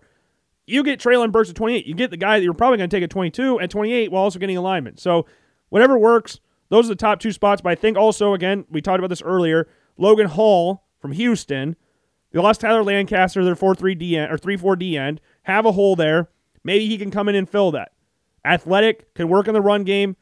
Perfect for their 3 4 defense. I could definitely, if they can't get one of the tackles or guards or whatever, he'd slot in at 28. I think he'd be perfect there. That or Tampa at 27. We'll get to Tampa in a little bit. Cardinals, I think it's going to be a guard or receiver. I don't think they'll go defense early. I know they have a need at corner. I know they have a need at edge rusher because Chandler Jones went to uh, went to Vegas, but they lost Chandler Christian Kirk to a monster contract to Jacksonville. They lost AJ Green, still in free agency. DeAndre Hopkins wasn't healthy all year last year. So they're going to need some depth at wide receiver. Their O line got beat up or got beat up. I say that it sounds like it's injuries. No, they just got killed last year. That games against the Rams was brutal for Kyler Murray. So maybe Zion Johnson here. I think that makes a ton of sense. Shoring up the offensive line, which is something they haven't done since they've been in since he's been in the league, let alone when Josh Rosen was in the league, who's a lot less athletic than Murray. So I think it's wide receiver. I think it's Jahan Dotson or Zion Johnson here. I, that's what my guts tell me. And then the Cowboys, I think it's going to be a lineman. They lost Connor um, Connor Williams and lost oh what was what's the other guy's name? La'el Collins. Lost them both in free agency. Connor Williams, I think, went to Miami, and Collins went up to Cincinnati. So they have a hole at tackle and guard. I think Tyler Smith would be nice here. Athletic offensive lineman. And then Zion Johnson would be fit here really nicely. He can play both guard and tackles. Uh, tra- uh, Kenyon Green, geez, I almost forgot his name, can play both guard and tackle. He's working out center, so maybe you want to replace Tyler Biadasz, you can go with Tyler Linderbaum here. Maybe that's an option. But again, I they could also be prone to a surprise. They drafted Taco Charlton a few years ago. That surprised a lot of people. So maybe they draft Logan Hall. I think Logan Hall will probably go in the first round. I don't know where, but that could be somewhere we look at there because they lost Randy Gregory in free agency. So maybe they move after uh, D end who can play D end and outside inside. So versatility there. The Bills, I've already told you, I think it's between three people. I think it's between Breece Hall, Kyler Gordon, and Skyy Moore from Western Michigan. I could be completely wrong in that, and I I don't hope I am because I like all three of those players. So I hope I'm I hope I'm right in saying that. But those three players are are very very good. They're very very good players. So Breece Hall, I've made my case about Breece Hall. The Bills are extremely one dimensional. They have one of the worst running games in the NFL. Apart from if you take out Josh Allen, you have probably the worst running game in the NFL. A lot of that has to go down the offensive line. I think adding Saffold is big in that, as he was part of Tennessee's O line when they road graded for Derrick Henry. I know it's easier said than done. I mean, you got Derrick Henry back there. So he's gonna Devin Singletary is nowhere as big as he's like a foot shorter than Devin than Derrick Henry.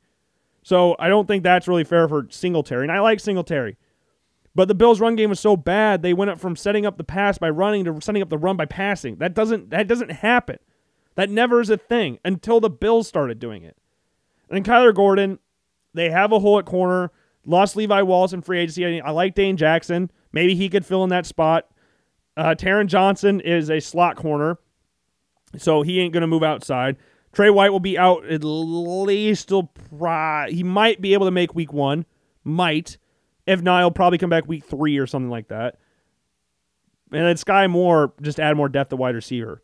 I know the Bills will want to do that. I like Isaiah McKenzie, but maybe they want to add someone else there because they had four guys, five guys last year. You had Diggs, you had Gabe Davis, you had McKenzie, and then you lost Cole Beasley and you lost Emmanuel Sanders. Both the, you cut Cole Beasley and you lost Emmanuel Sanders. But I think E-Man's retiring. So Skyy Moore makes a ton of sense there. Smaller wide receiver, working those slots. You have him and Jamison Crowder in the slots, Diggs and Gabe Davis on the outsides. That'd be pretty fun. Totally revamp the receiving corps. The Bills always seem to have one old guy in the receiving corps. They wouldn't have that because Jamison Crowder's not even 30 yet. So it'd be a really nice receiving corps. But personally, I would like Breece Hall. But I understand the other two completely, and I'd be perfectly fine with whatever the Bills draft because I have learned that I am never going to doubt what Brandon Beane does.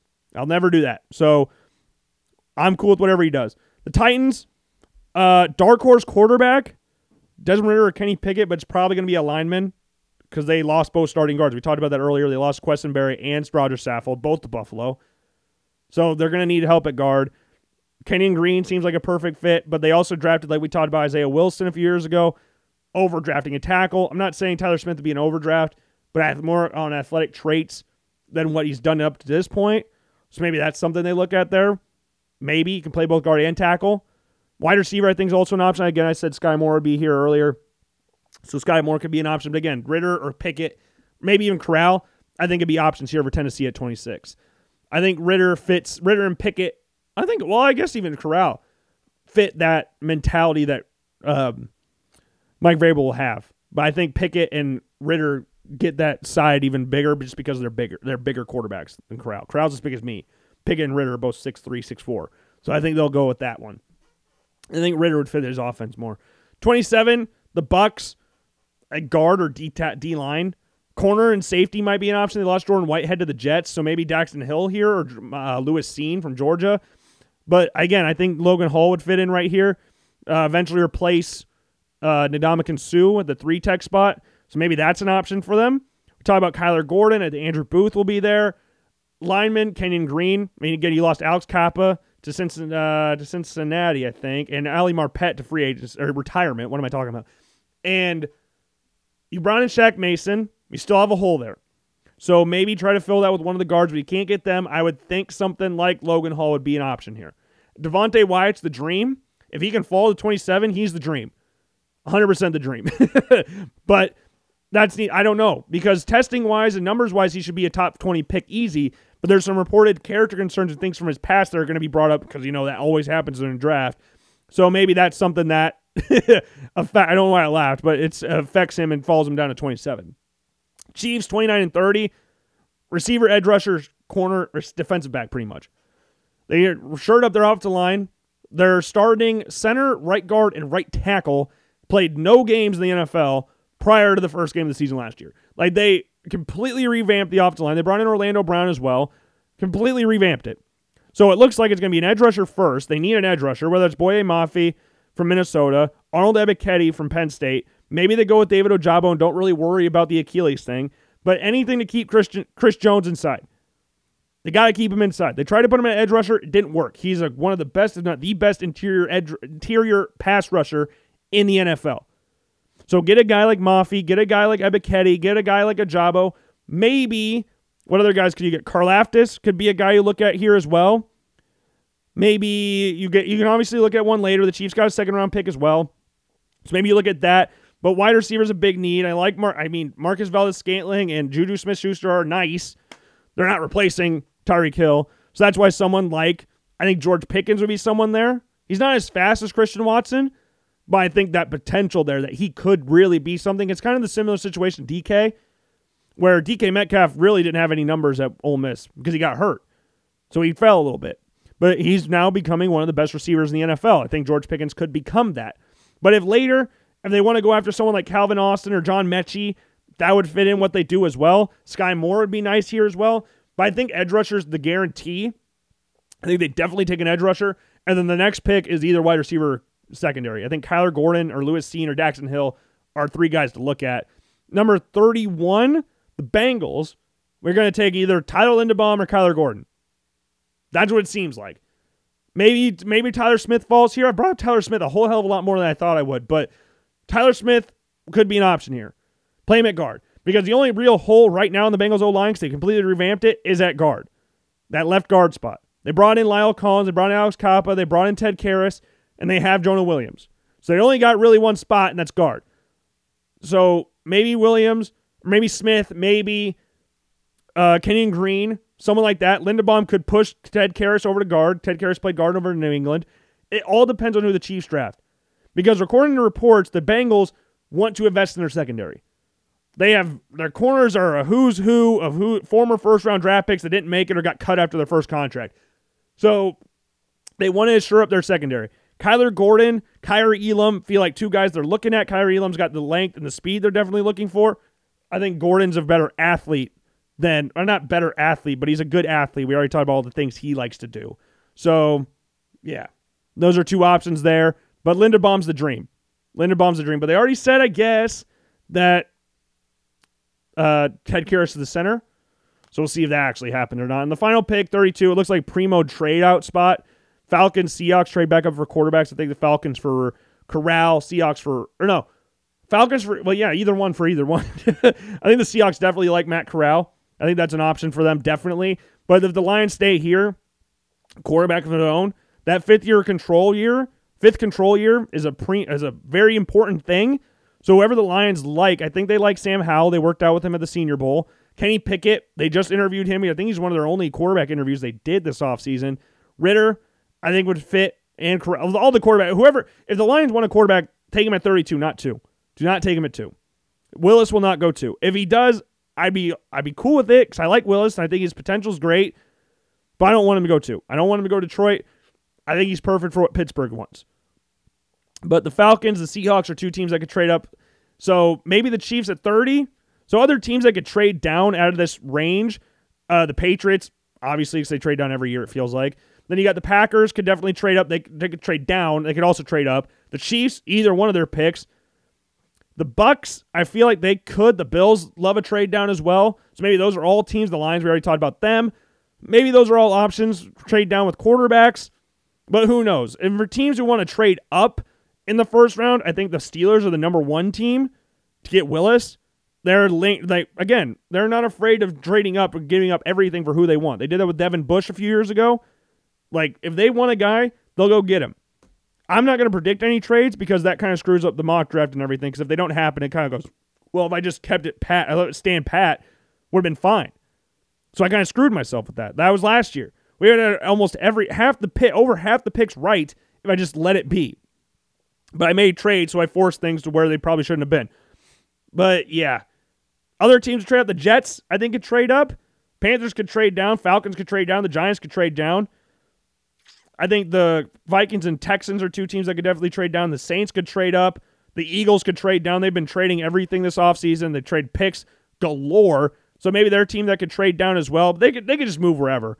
The Saints will be a team that moves wherever. But with that all being said, I think that's all I've got for you. This show went a whole hell of a lot longer than I thought. I did not think it'd be two and a half hours long, but that's the reality in which we sit here right now. I think it went well today. Hope you enjoyed the show. We'll have Mock Draft 5.0 on Thursday. So make sure you stay tuned for that. Make sure you follow me on all forms of social media. Again, Twitter is Logan underscore Blackman. Instagram is Blackman Logan. The show's Instagram account is the Logan Blackman Show 1. Facebook's the Logan Blackman Show. YouTube's Logan Blackman Show. And of course, you're listening right now Apple Podcasts and Spotify. Make sure you leave a rating out of five stars. And yeah, check out the prospect rankings on the LoganBlackmanShow.com. You can also check out other blog posts on there as well. Click the links up top. And you can check out even videos. You can check out merch stuff, which we got some stuff coming soon. So hopefully that we'll get pictures of those and get those posted everywhere so you can see those. But yeah, I'm really excited. This I'm really excited for what we got planned for the draft as well. I'll see if it actually can come to fruition or not, but we have something. I have something planned. It's not going to be the live stream again, but I've got something planned. So make sure you stay tuned for that. But with that being said, I will see you all later. Again, check out all the stuff on the LoganBlackmanShow.com. Leave a rating on five stars on Apple Podcasts and Spotify, and I will see you all later. Happy Draft Eve, ladies. Well, not Draft Eve. Yeah, dra- happy Draft Eve, ladies and gentlemen. Peace.